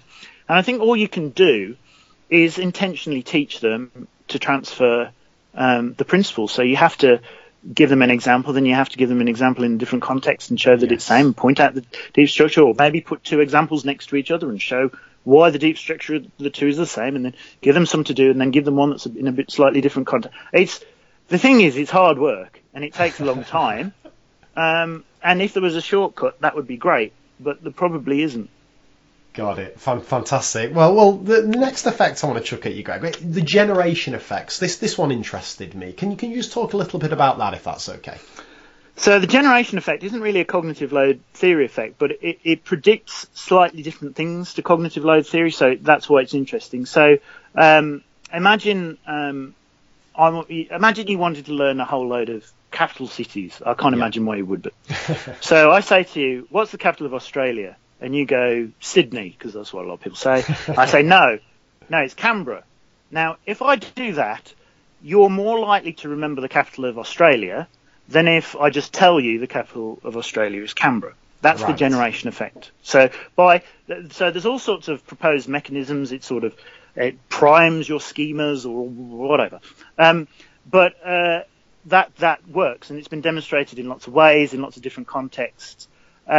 And that seems to conflict with this worked example effect, because you think, well, if that's true, if generating a solution is better than just being told the solution, then surely generating a solution to a problem is better than studying a worked example.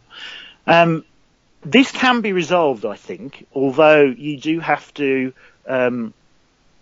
you have to accept a premise known as element interactivity. So, I don't think you do actually, but you could just accept that the one is more complex. The generation effect has been demonstrated for very simple things like remembering lists of words, random words, remembering capital cities, random strings of letters.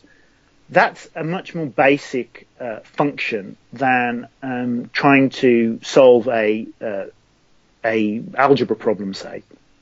So it could be the case that it doesn't engage enough of your working memory to just be told the capital of Australia is Canberra. So by getting you to have a go at guessing it first, that actually invests more cognitive resources in the answer than simply just being told what it is. However, that's because it's a very low complexity task. But when it comes to solving an algebra problem, there, it could very easily overwhelm your working memory. You could rapidly run out of capacity. So in that case, you want to reduce the loads a little so that you can make it easier to process. And John Sweller uses the idea of element interactivity there. So things are complex if the elements interact. To give an example, imagine learning the names of the elements in the periodic table. It would be, they're sciencey sounding words, so they're difficult and all that, but they don't interact in any way. Your knowledge of the name of calcium does not affect your knowledge of the name of selenium. They're not interacting. You can learn them all independently. You can learn one at a time, whatever. But to solve an algebra problem, as soon as you move that A or that X, that has implications for all the other things in the expression. So they interact. So that makes it much more complex in terms of what you've got to process. So that's why the complexity is higher. There's more things you haven't just got to hold the terms in your brain like you have with the names of the elements. You've got to actually hold their interactions in your brain as well. And so that's why there's a difference in the level of complexity. Got it. Fantastic. Flipping heck, my next favourite effect that I wanted to throw at you is this redundancy effect, because I think I got a little bit confused by this one. And would you mind just talking about the redundancy effect a little bit? I think this has a lot of implications for teachers, and it's very counterintuitive and it's very hard to get your head around. Yes. And actually, probably the better explanation of this is not necessarily cognitive load theory, but it's almost the same effect, almost described in the same way in Mayer's Cognitive Theory of Multimedia Presentations. I think that's what it's called, Cognitive Theory of Multimedia Learning or Presentations or something. Basically, so you've got to, say you put your PowerPoint on and you've got a screen that's full of text. What you shouldn't do is read out the text, because what you're going to do, if the kids are reading the text, they're generating an inner voice. So reading has to rely on these more ancient processes. So your working memory, according to the cognitive theory of multimedia learning, your working memory has got two components, visual and auditory.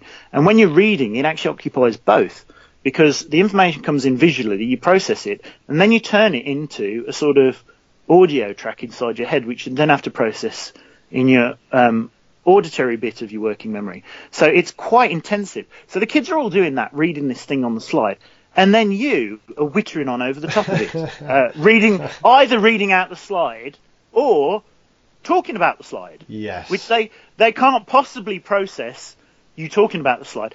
They might be able to slow themselves down to read it at the same rate that you're reading now, but again, it's not really necessary. You should either have an image on the slide and just say the thing, yes, because then the kids can actually process an image and listen at the same time, because they've got these two bits in their working memory, the visual and the auditory, so they can listen to you and process an image at the same time. So you could avoid slides with text on them and just say the stuff. But if you're going to have slides with text on, then you shouldn't really sort of read it out. Or the other thing you can do is you can separate it in time. So you can give them time to read the slide, and give them sufficient time, like more time than you would need to read the slide, and then you can start talking about it. But what you shouldn't do is this thing that every presenter does at every presentation I've ever been at, where they put information on the slide and then start whittering on about it before you've read it. That's very, I'm guilty of that myself. And what about the redundancy effect when it comes to kind of multiple representations of a concept? Because this is where I think I got a bit muddled up, where and kind of an example would be like you, I don't know, is this good practice to kind of problems described in text, whether it be an angle problem or something like that? And then there's a related diagram that goes alongside it. So you've got like the text being one element, and then the visual kind of aid of the diagram being another. Is that good practice? Does that confuse learners, or as long as the representations are related, is it okay? Now, I don't think that this has been directly investigated through experiments. I don't think, I might be wrong here. There's something very similar about diagrams, which I'll talk about in a minute if you want. But again, you can get away with things if you separate them in time. So if you put up the worded problem, you get them to read the worded problem, and then maybe have a bit of a discussion about the worded problem. Then you put up the diagram and their attention is on the diagram. Then that should be fine, because you're only doing one thing at a time. You can, in principle, evaluate a diagram while listening to it. So you could read out the word problem while the kids are inspecting the diagram, right? I suppose, provided the diagram doesn't have things on that they have to read, because like labels and stuff, because then they're going to be reading those while you're reading, and then you get this redundant or interference essentially between the two kinds of reading. So I would just...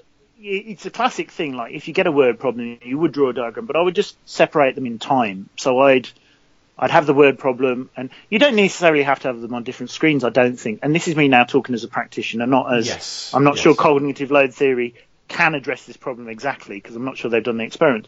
But you just draw their attention to one bit, and then you draw their attention to the other bit.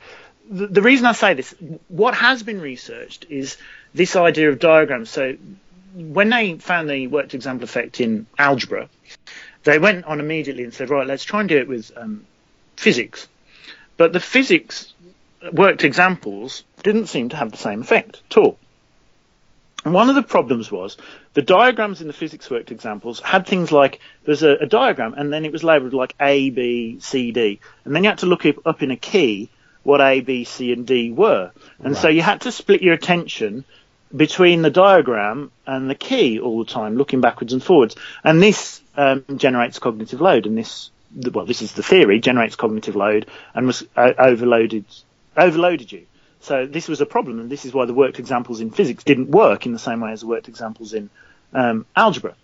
But they managed to get around it and get the word example effect if instead of going A, B, C, D in the diagram, they just put the word next to the thing on the diagram.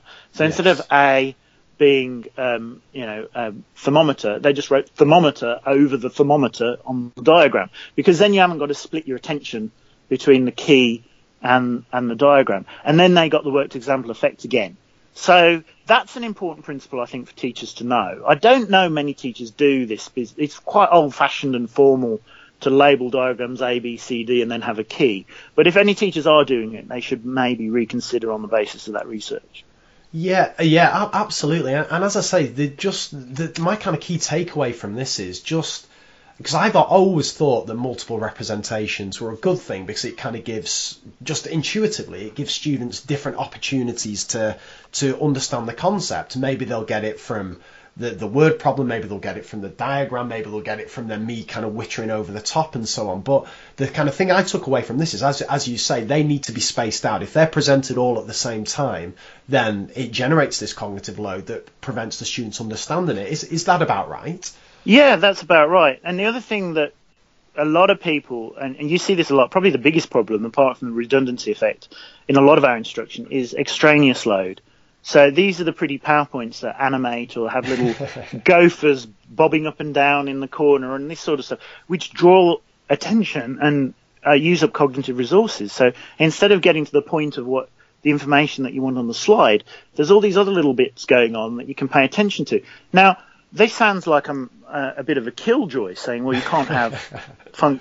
But again, you can do whatever you like if you separate it in time. So you can have your slide with your bit of information on, and then when that little instructional episode is over, you can put your slide up with your gopher jumping up and down if you want, because you've separated them in time. What you can't have is the gopher jumping up and down at the side of the screen while you want the kids to pay attention to some other feature of the slide.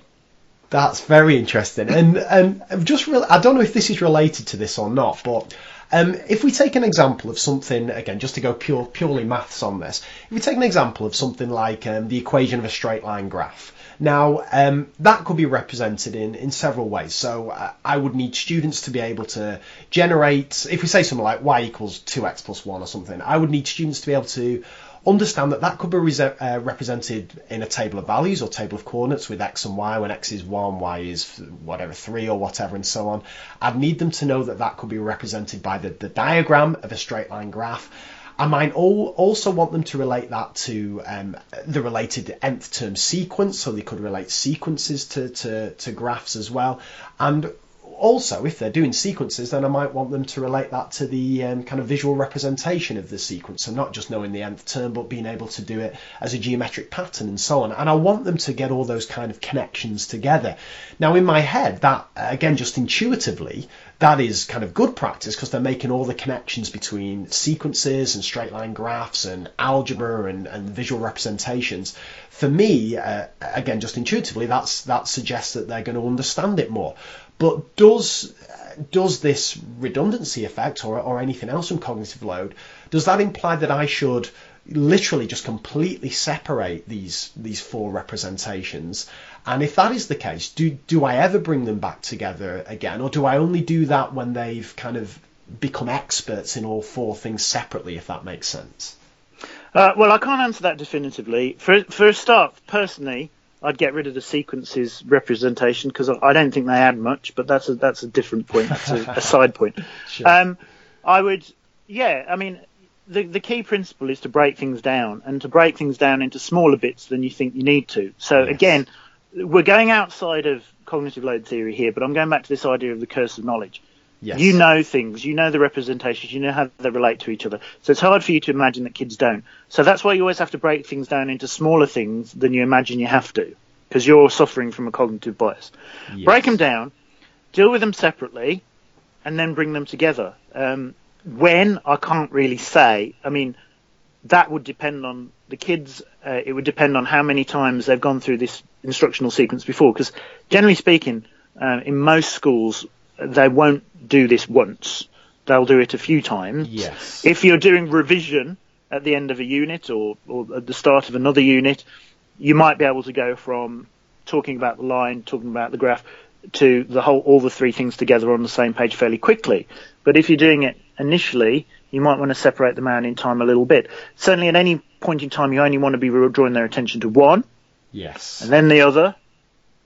And then maybe the other. So I can't give a hard and fast rule. I don't think cognitive load theory could say, but breaking it down into little bits before trying to synthesize them. And again, I'd be a little bit empirical about it. I'd try and have systems in place where I could tell if kids were getting off the bus and if I was starting to lose them.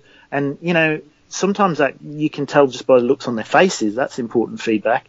And then I'd slow down and I'd go back to my initial representation. But, you know, eventually they'll all be on the screen together, I would have thought, or on the board together, or however you've got it arranged.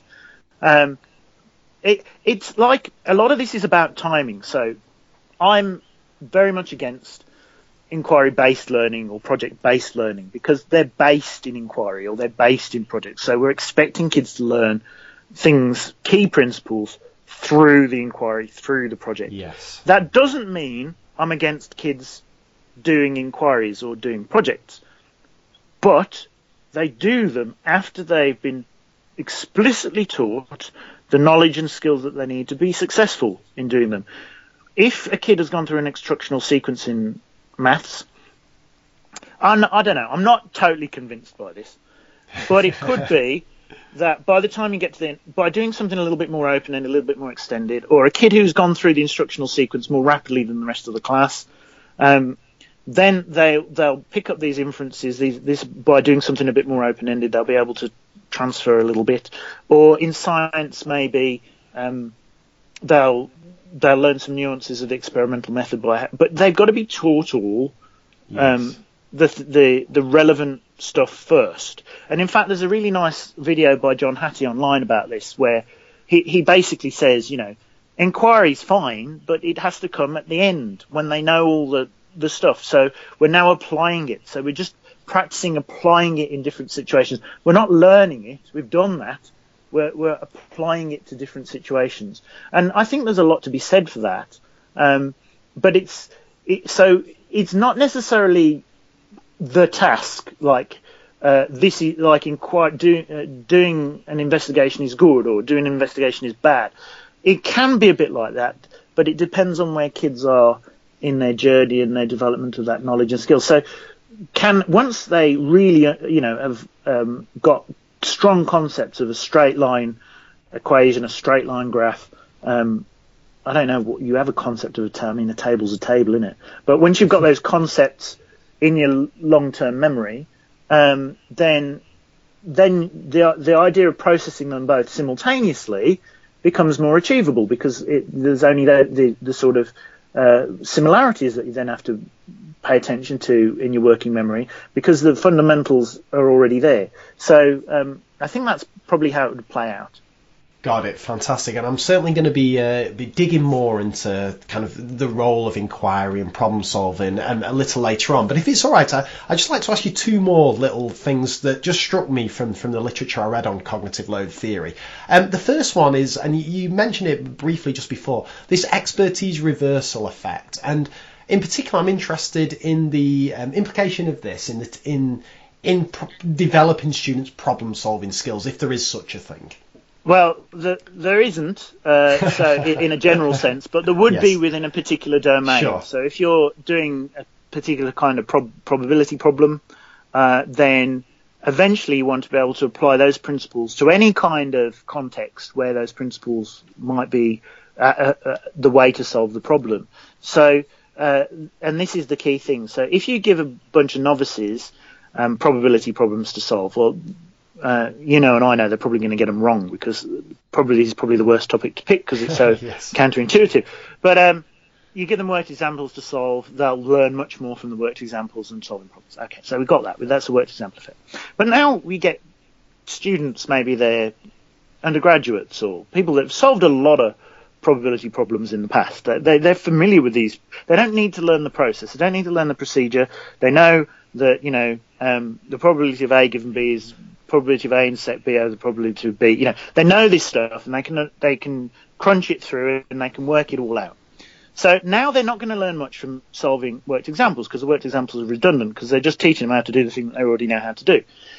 So they're going to learn more from just solving a load of problems, because now they're going to have to apply it to a range of different situations, and they're going to build up this episodic knowledge. So again, I've gone outside cognitive load theory slightly here, but episodic knowledge is basically your memories of solving problems in the past, and it's how most problems are solved. When you call for a plumber and they come and look at your toilet, they don't start working all out from the first principles that they learnt at a plumbing college. The first thing they think is, oh, this is similar to a toilet that I had to fix last week, or this is similar to... So what they're doing there to solve the problem, they're relying on episodic knowledge. They're relying on a memory of solving a similar problem. They probably can't say, I did it on this date, and I was having a cup of tea at the time. They can't necessarily link it to other things, but they've got this knowledge, they've got this memory of solving this similar problem. So if you give experts, and this is, I say, a personal take slightly on the expertise reversal effect, but if you give experts problems to solve, they're learning about the fact that they can solve this in different contexts. There may be an option of solution methods that they've got to choose from, so they're learning when this solution method is better than that solution method. They're building up their episodic knowledge, so if they come across a similar problem in the future, they're more likely to relate it back to this one that they're solving. So the students who are more expert, the students who already have all the steps and know all the moves, are going to learn then more from solving problems. And this is the expertise reversal effect. It's been demonstrated quite a number of times now, where relative novices learn more by worked examples, relative experts will learn more by solving problems. Got it. That's a fantastic summary of that one. And again, I think we're going to dig a little bit deeper into problem solving a little later, and we'll come back to the expertise reversal effect. But my final one, Greg, and I don't know if this is something we've essentially covered before, but I just want to be explicit about this. One thing I was reading about was the difference between worked examples and so-called completion tasks. Now, it sounded... Would I be right in saying that when you're introducing a new concept and when you describe your probability lesson, is yours more a completion task than a worked example because you are questioning the kids and asking them to fill in blanks, or have I got that wrong? Possibly. There's a bit of dispute about what these completion tasks do. So completion task is a worked example, but there are bits missing which you have to fill in. Yes. Now they are effective, but why? You could argue that it forces you to pay attention. So, you know, the example problem pair that I do. So I present an example and then the student has to solve. Well, they've got a reason to study the example because they've got to solve a problem. So it's sort of focusing their attention on the worked example. Whereas if you just flashed up a worked example, they might, not really pay much attention, but they've got to pay attention because they've got to do this thing. It could be that completion problems work like that by having to fill in the missing steps, you're having to follow the argument of the worked example. Yes. It could be more constructivist than that you're relating it to schemas and all that sort of stuff. I don't really know. But the result is there, that they are effective. I can't remember the exact references, but it's up to you, I suppose, why you think that's the case. Got it. Fantastic. And just before we move on to some of the kind of practical implications and some of the counter arguments to cognitive load theory in the realms of mathematics, just this may be an impossible question, Greg, but I wonder if you were to summarise what would be kind of the key implications of cognitive load theory for teachers, possibly particularly of mathematics, but of any subject, when planning and delivering lessons, what would they be? What are the kind of key takeaways from it? Your working memory is limited, and you need to bear that in mind, and kids probably need more structure than you think they need. One exercise I've asked people to do is to say, right now, write down how you would solve this problem, right? And here's the steps that they write down, and I make them space the steps out. Yes. And then I say, right, between each of the steps, I want you to write an intermediate step. Because that gets people thinking about the things that they do unconsciously, the bits that they miss out. Because often it's these bits that we miss out that are the bits that stop the kids from moving forward, because they don't see the connection. They don't see how A flows to B. And so I would say break it down more than you think you need to break it down, and maybe try some of those little things like what's the step in between these two steps that I ought to maybe pay attention to. Got it. Fantastic. Right, Greg. So we've got a brilliant outline there of the kind of basics behind cognitive load theory. I want to just look now on some of the implications. So the first one is the implications for exam preparation. And what I'm interested in here is that in exams, and I assume it's the same in Australia, often we have multi-mark questions. So it may be a GCSE question and it's 5 marks, and it calls upon loads of different skills that the students have to kind of master and have to kind of pull together. And there's no doubt that if a novice approaches that, there's going to be, to use the terminology, a severe cognitive load, because there's just too many things going on. Yeah. So I'm interested in what's the best way to prepare students to answer those kind of questions? And especially because when people are listening to this, the GCSEs are very much on the horizon. We've got year 11s around the country who are probably struggling with those kind of questions. What does cognitive load theory, or what do you say is the best way to prepare kids to cope with that? Okay, so cognitive load theory probably doesn't have much to say on this particular issue because... It's actually, if the kids don't have, this is slightly pessimistic here, but if the kids haven't mastered the components, then getting them to synthesize them in a more complex question is going to be really hard. One thing I would caution against, simply throwing them at solving more problems that they can't solve, practicing papers that they can't do is probably not going to be effective. We have to be clear here. Like, there's a lot of, and this isn't cognitive load theory, but there's a lot of consciousness now about things like space practice and retrieval practice. Karpicki's retrieval paper was quite popular, and there's a lot of talk. A lot of teachers, particularly on social media, will know about these effects, and they'll talk about space practice and all that sort of stuff. But these experiments involving space practice and things like that often involve quite cognitively simple things. So remembering lists of names and things like that. So I would argue that that's a really good technique once the kids have understood the stuff. To do space practice and retrieval practice, which are the same thing. Sorry, I'm just being redundant there. It is really good once the kids have understood the stuff. In the experiments that tend to show this, not all of them, but a lot of them, they understand the thing immediately. Like if I say, right, Paris is the capital of France, Berlin's the capital of Germany, learn these lists of capitals, you understand what you've got to learn. So or immediately. So you then just retrieve it. The game we're in, often the kids don't understand it. So I actually think that we have to get to that point where they understand and can do and achieve some success before we can start utilizing things like retrieval practice, because otherwise we're just retrieving confusion and so I'll tell you that a strategy to not use is to just give them loads of past exam papers to do. Unfortunately, the only way of solving a complex problem that synthesizes lots of components is to master the components.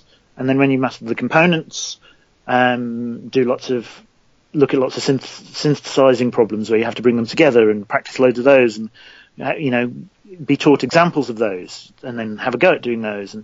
And so at this stage, in February with the GCSEs in June, there's probably not a lot you can do to do that for the entire course and for all these synthesis problems. So I'd pick off a few. And I'd start to play the odds. I'd say, well, what are the big wins? What are the things that we can really work on? What are the things that we can ensure we've mastered? Which of these synthesis problems do we think the kids have the components for? If you can pick off some easy wins and things where you do know the components, where you have mastered the components, and you can then give some worked examples on synthesizing them, and then they can practice those. Or if there are some components that are relatively easy to teach. I mean, ultimately, we need to start the process earlier, and we need to go further down the line. And you've got to see, well, if they're at this point in year 11 and they're not at the point of synthesis because they haven't mastered the components, then we need to master the components earlier, and then you need to review the curriculum in that way.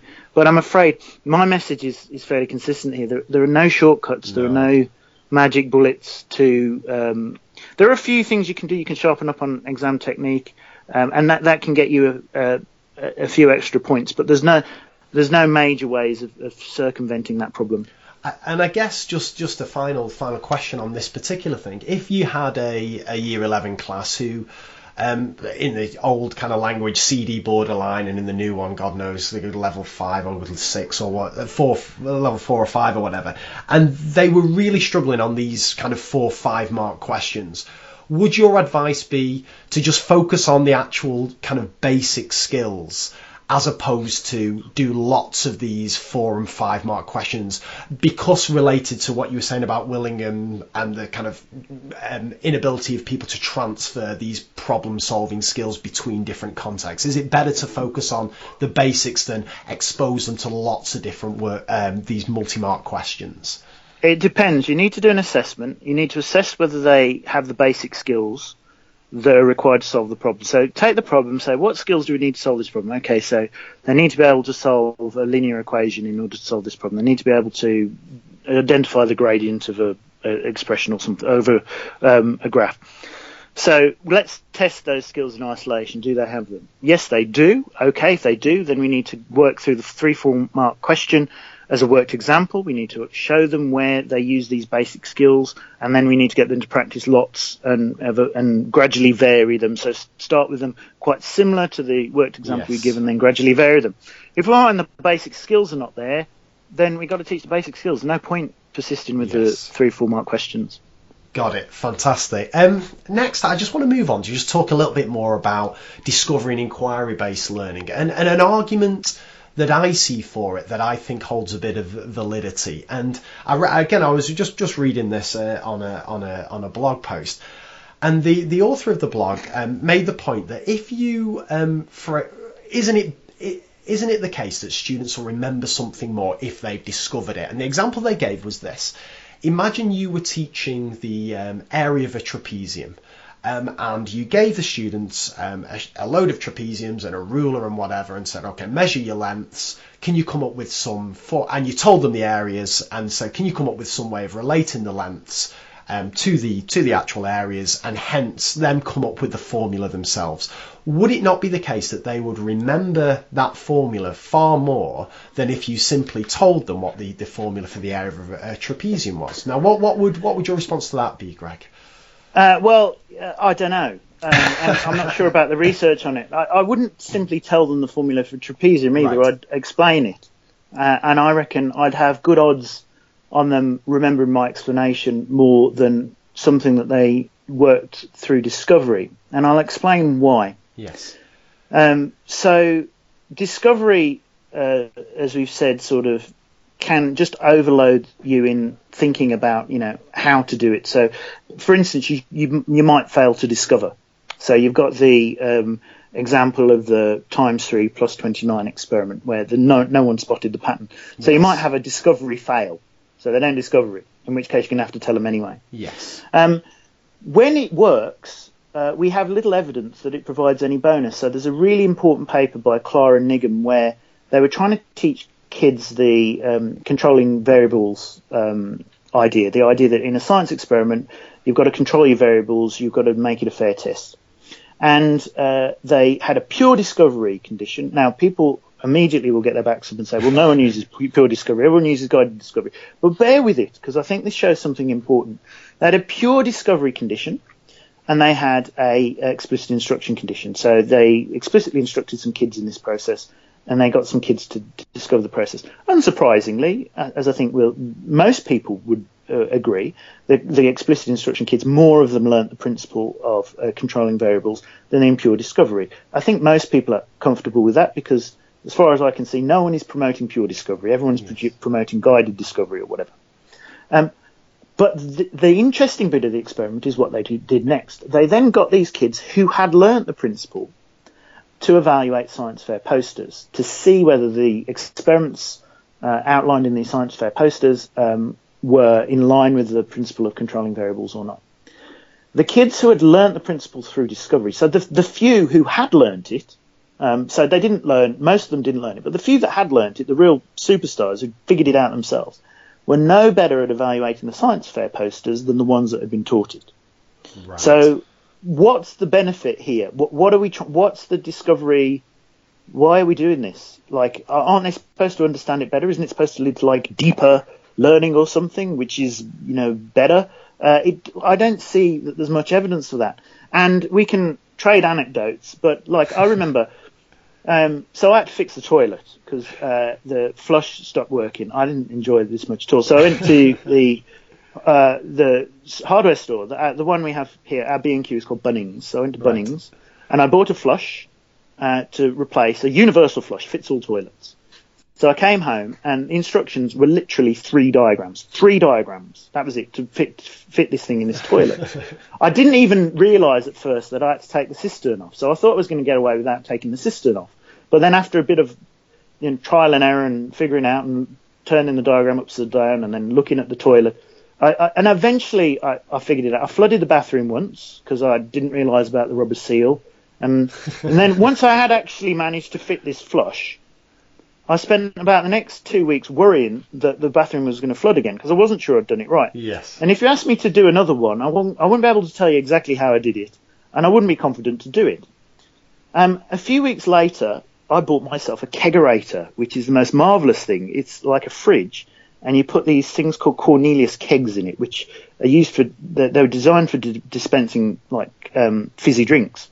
But what you do if you're a home brewer like me is you put your beer in them, and then out the top of this fridge are these taps, and then you can dispense your nice cold beer because it's always hot in Australia, you see. Nice, yeah. But I was dreading this because I just had this experience with the toilet, and I was thinking, this is just going to be a nightmare. It's going to be like the toilet, only 10 times worse. Sure. So I got this kegerator. I was really excited, but I was also quite depressed about the thought of putting it together because it was a kit, you know. And I didn't get any instructions this time, but I got a YouTube video to look at. And I put the YouTube video on, and there was this bloke who was explaining how to put the kegerator together. And he's probably one of the best teachers I've ever seen. He was very calm and very assured, so I trusted him immediately that he knew what he was doing. And he put this thing together in front of me on the screen.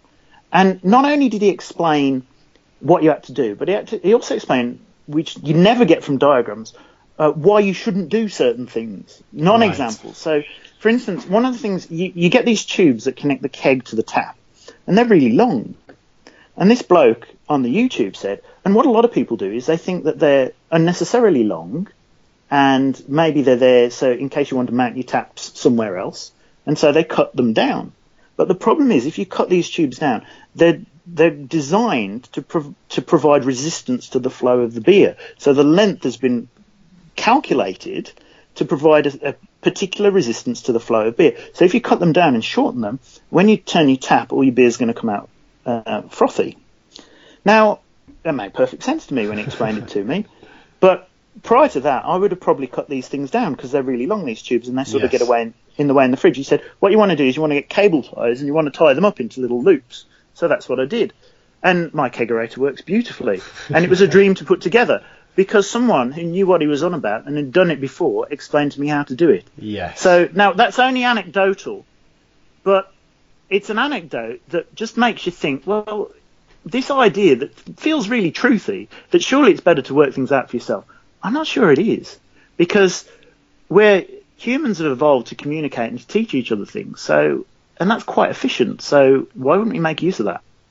Yeah, okay. I could be persuaded by that, Greg. That's not, the beer example may have done it for me there. I like that. Just three more things I'd just like to ask you before I hand over to you for your big three. The first is, what role, if any, do things like investigations and enrich problems, and I'm obsessed with the old coursework tasks that was first in when I first started teaching, border problem, diagonal differences, and so on. Like, what role, if any, would they have in your teaching, Greg? I probably don't use them that much. I don't sort of object to them in principle, but they've got to go somewhere. If I were to use them, or if someone in my team were to use them, they would be at the end of a sequence of instruction where I was certain, or pretty certain, that the kids had all the prerequisite skills to use them successfully. Yes. What I don't want them to do is faff about aimlessly and not really know what's going on, or to do what the students in the 329 experiment did, which is actually solve the problem, but not really learn anything about the principles in the process of solving the problem. So I'd make sure that there was lots of explicit instruction up front before they did that activity. Yep, so that's how I do it. Got it. Fantastic. And I guess, well, sort of related to that is a big thing I'm, again, I've been banging on about this for years, but what's your view on the use of kind of real life maths in the maths classroom, trying to relate topics to concepts that students can relate to, if you will? So we've got this maths, which is this beautiful thing that we all love. It's so elegant. It's calculus is just amazing in what it can do and the problems it can solve. So, but that's no good because that's because it's boring. So what we've got to do is we've got to take all this beautiful maths and we've got to relate it to really boring, mundane, everyday, commonplace things that might happen in your life or in your house or down the street in order for you to be engaged in the maths. I think this idea is nonsense.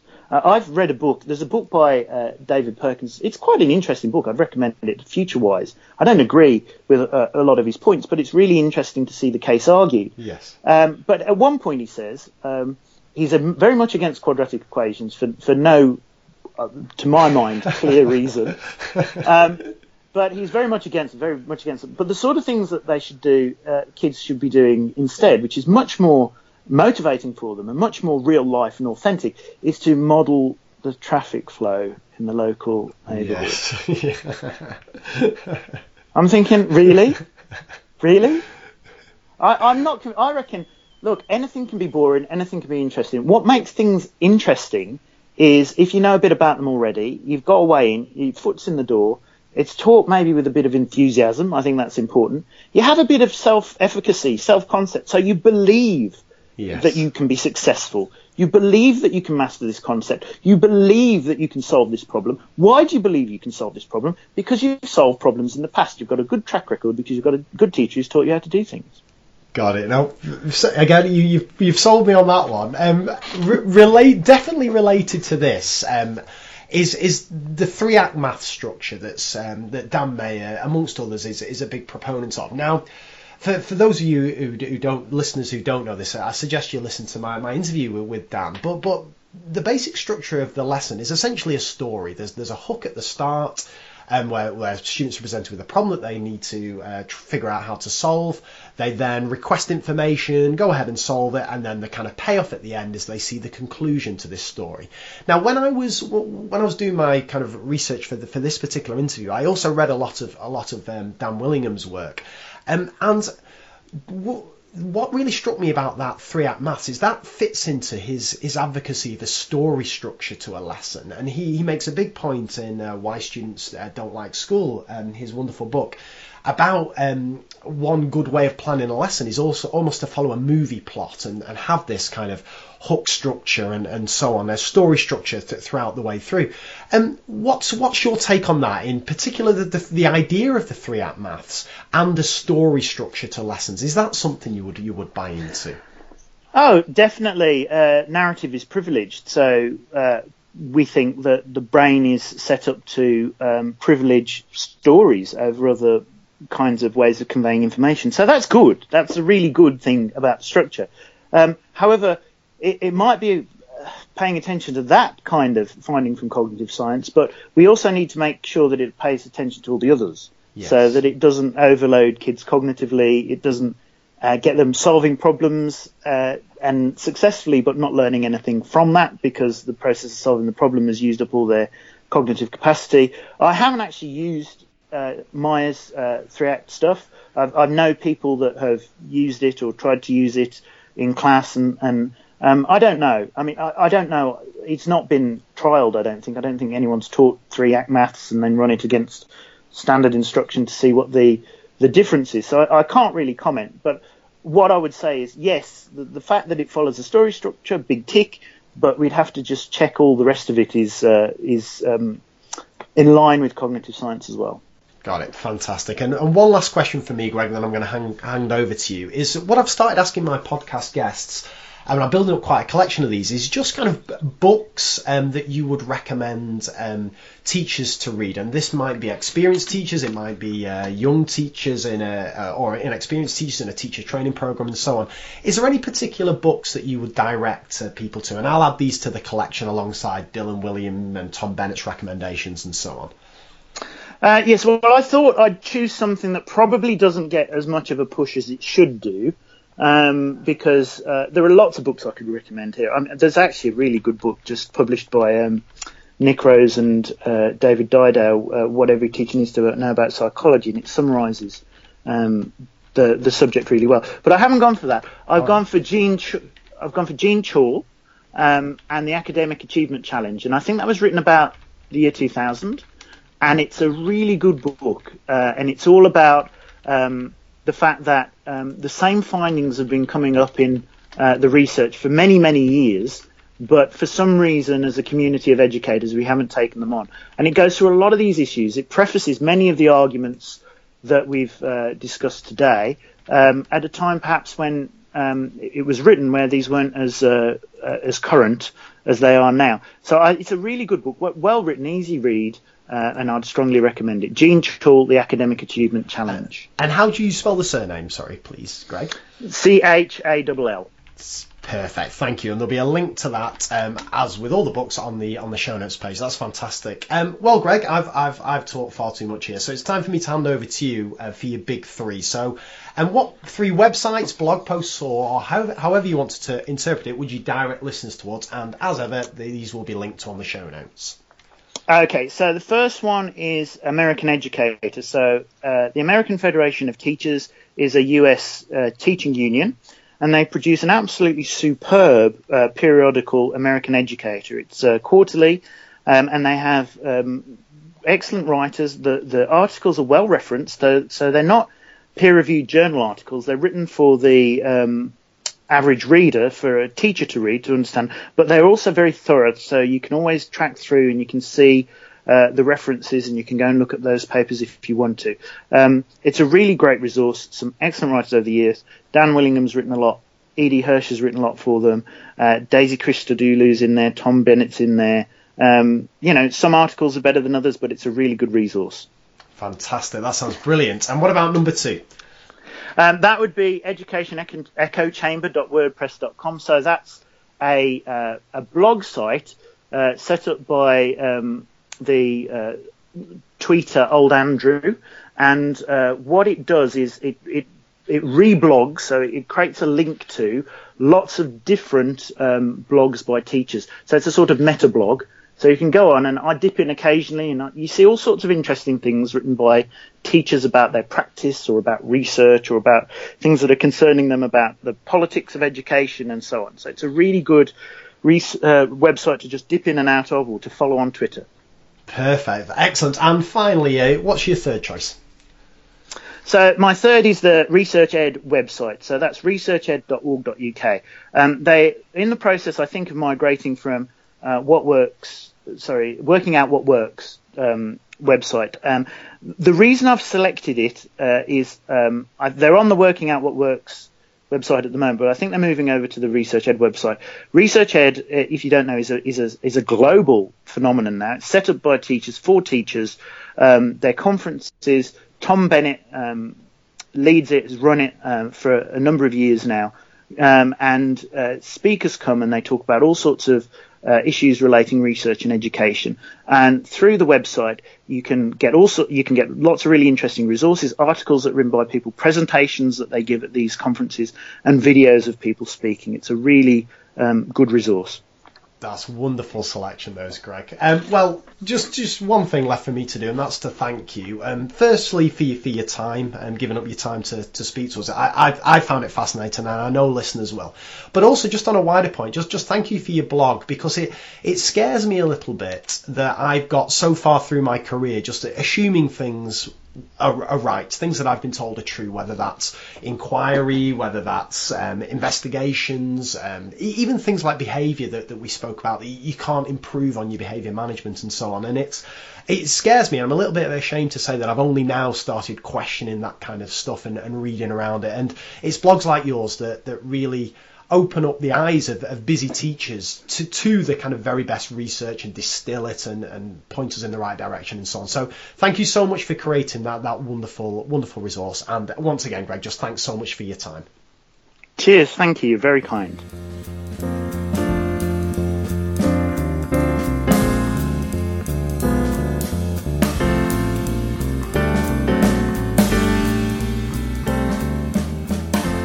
So there you have it. There was my interview with Greg Ashman. I really hope you enjoyed that one. Now, I'll tell you what, just make sure you sat comfortable for this takeaway, because this may well be the longest from any of the podcasts that I've done, and that's purely because it's just given me so much food for thought. And not just in my conversation with Greg, but also all the reading and preparation I did for the interview. Because, as I said in my introduction, I'm going to be entirely honest, I hadn't even heard of cognitive load theory, and I discovered it via a tweet from Dylan William, who described it as the most important thing for teachers to know. And combined with Dylan's recommendation to check out Greg's blog, it just opened up my eyes to this whole world of research that, as I say, I'm ashamed to say that I've got through 12 years of teaching without knowing about. So it's still early days for me. I've started to bring in just a few practical things into my day-to-day lessons as a result of this. And I just want to share a couple of these with you now. So the first one is me shutting up a bit. And now, I don't mean that in the sense that teachers shouldn't be talking and the kids should be discovering learning and all that. If anything, that's the opposite of what this interview's been about. But what I mean there is I have a tendency to talk when I really don't need to talk. And a classic thing I do this all the flipping time, is I will hand out a worksheet and the kids will be busy starting to work out on a problem or something like that, or I'll project a problem up on the board. And I can't be quiet. I just start talking and I'll be saying things like, keep an eye out for the second sentence, or remember to highlight all the key information, or what's the first thing we need to write down. And all that is, in the terminology of this interview, just increasing the cognitive load of the students. It's information that they need to process. Worse still, it's fairly, I thought it would be important information, but it's fairly pointless. But worse still, it's in two different forms, right? I'm asking them to read something on the board and then I'm chatting away saying, oh, watch out for this, highlight this. Oh God, it absolutely must be a flipping nightmare. It's a wonder one of them hasn't punched me for it, to be honest with you. So that's the most obvious takeaway. Once I hand something out or kids start working on a problem, I am shutting up. And the only time I'm talking is if a child calls me over and I go and sit with them and talk through, because I am putting those kids off. And now I've got the kind of theoretical framework to know just exactly how damaging that could be. Second one is just to work harder on my explanations and my questions. As Willingham wrote, and I would recommend his book, Why Students Don't Enjoy School, to everybody. Memory is the residue of thought, and Dylan made this point as well. If students aren't thinking, they're not learning. So when I'm explaining things and when I'm asking questions, the key to it has got to be, is it making my students think? If it is, then I'm doing a good job. If they can just be passive, and Greg picked up on we've got to be careful with this distinction between passive and active. I don't mean them they need to be running around and all that kind of stuff. But if they're not engaged, if they're not attentive, then how do I know they're thinking? So I've got to really work hard on my explanations in making them clear, but also making sure that the students are engaged during it and are ready to think and answer questions.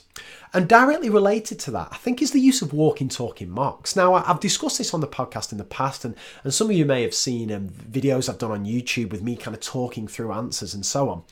I'm really going to need to rethink this, and on a kind of bigger level, even just reviewing past papers in class, because is that a passive experience for the students? Greg made the point. I mean, he wasn't.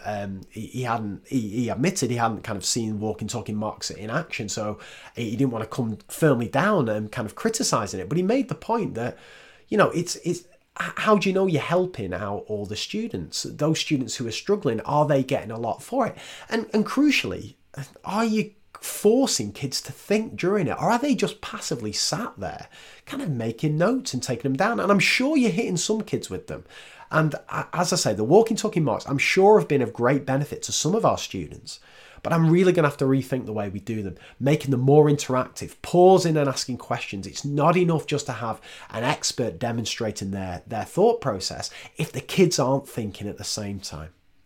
The other thing, I've got to think carefully about how I present different representations of information. And Greg made the point about the timing being very important. And don't give the kids something to read while she's speaking it, and then they've got a diagram next to it. It's too much for them to take in. By all means, get them to read it. Then let's stop, then let's talk about it, and then let's show them a diagram. Let's break it up a little bit. So this idea that multiple representations are necessarily a good thing, I'm really starting to question now. There's a time and a place for them. Observations is something we touched upon there, and Greg articulated something again that Dylan had said, and something that I've been thinking about for a while now, that you can't judge learning in a lesson observation. You just can't. Greg talks about how he judges his learning the next lesson based on how well they've done on the homework, but even better 3 weeks later, and that's something that Will Emney talked about when we talked about memory and recall and kind of distinguishing between memory and mimicry and actual true understanding. So I think lesson observations have to focus on the basics, the absolute basics. And Greg said, go in there with an agenda. Are you looking at books? Are you looking at group work? What are you actually, presentation in books? What are you actually looking at? Behavior, something that you can actually judge, not something vague like learning that is just impossible to judge in that single lesson. Next one, this is a flipping biggie. Think carefully about when and how I use rich tasks. Now, anyone who's heard me speak, anyone who's been taught by me knows I flipping love a rich task. I've got a whole section on my website about them. I've got to think carefully about when and how I use these. I used to think, and part of me still clings to this, that I can teach kids things through the use of these rich tasks and through the use of these problems and so on. And the kids seem to enjoy them, but are they learning from them? Or am I best using these once kids have mastered all the basics, and rich tasks are a way to either introduce the kids to these in a different context or start to pull skills together, crucially, that they're already comfortable with? I'm going to have to really think this through. And I don't want to dismiss it out of hand, because I'm going to give a little shout out to Andrew Blair here. Andrew Blair from Inquiry Maths, one of my favourite websites. It still is one of my favourite websites. I'm hoping to get Andrew on the show, and not to defend his corner. He doesn't need to do that, but just to talk through how he uses inquiry, why he likes inquiry, teaching through it, and the way he does it. Because again, it's like these things, there's not just one way of doing explicit instruction or direct instruction, as Greg said. There's not just one way of running inquiry mathematics. So hopefully, Andrew, if you're listening to this, please come on the show. I want to talk about running these inquiries. I still think they've got a place. I still think they've got a massive place. And then, I'm going to shut up soon, I promise, if anyone's still listening. Then it made me think about purposeful practice. Now, again, if anyone's heard me talk in the last 3 months, it's my obsession at the moment, purposeful practice. The idea that the vast majority of things we teach our students are not new. They've already got a preconception of them going in, whether it be adding fractions. They've been adding fractions since year 4 or year 5. They've been doing it for 7 years. So when you introduce it to them in year 10, it can't be as if this is a brand new concept. They've already got a preconception about it. So you can't probably introduce it from the basics as if it was a brand new lesson. So I'm a massive fan of purposeful practice, getting kids to do that practice, worked examples, then doing loads themselves, but with a greater purpose. Now, Don Stewart is a master of this, absolute master, but there are a load out there where kids are getting practice of these basic skills, but it's leading to something, whether it's leading to them discovering connections, algebraic connections, geometric connections, making representations and so on. But here's the key, and this is what my talk with Greg and the reading I've done has made me realise. The goal of that purposeful practice can't be for kids to make that connection. It can't be that. The goal has to be for them to get the practice of the key skills. The connections that the kids make on a deeper level are a byproduct of that. They've got to be almost like a bonus. You're giving purposeful practice to target all your kids to make sure they've mastered the skills. And then some of your students who've mastered them will then start to make that connection. It's like the example Greg gave about the times in by 3, and I think it was subtracting 29. I might have got that the wrong way around. But, I mean, what is your goal of that? If your goal of that is for kids to problem solve and to make the connections, it hasn't happened because they've been so bogged down in the times in by 3 and adding 29. So with purposeful practice, The idea is you give the kids things to practice until they get so good that there's room. I don't know if I'm using the right terminology here, but there's room in their working memory. It's not so bogged down with the day-to-day intricacies of doing the mathematical operations that they've space in their working memory to start making these connections, start making these representations. So if anything, I'm even more sure that purposeful practice is the way forward. But that's something, as I say, I need to develop a bit further. And in general, what this has taught me, and as I say, I'm a novice when it comes to this education research, is it's taught me to read and question things more. Things that I was taught when I was training as a teacher, things that I've heard people say, I've got to ask, where do they come from? What's the research say about them? What's the justification of doing it? And look, if like me, you want to dip your toe into this, I could not recommend Daisy Christodoulou's first book, 7 Myths About Education, higher. It is flipping mind-blowing. I love it. I'm rereading it for the second time now, as I absolutely love it. And just for you to start questioning practice and improving in tangible practical ways, I think it's amazing. Anyway, flipping it, that was some takeaway, probably longer than the interview itself. Greg, I took up far too much of his time with the interview. He's very kind and gracious to give me so much time. So he didn't have time to do a podcast puzzle. So I'm afraid if you want to listen to one, you stuck with me, but I promise it's a good one. And there's even a link to the lesson that Greg was talking about. So if you fancy hanging around after this little musical interlude, I shall return with a podcast puzzle.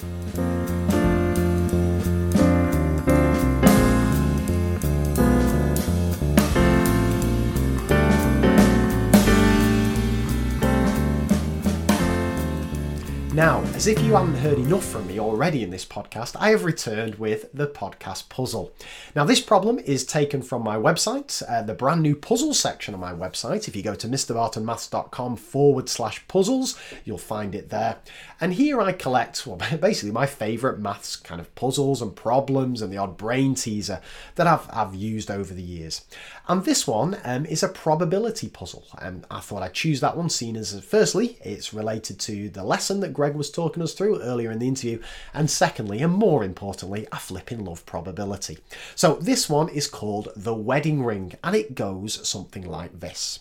In certain parts of rural Russia, a would-be bride would gather 6 long pieces of straw or grass and grasp them in her hand. She would then randomly tie pairs of knots on the top and the bottom. Since there are 6 blades of grass sticking out above and below the hand, she will tie 3 knots on the top and 3 knots on the bottom. The story goes that if she formed one big ring, she would get married soon. The question is, what is the probability that she will get married?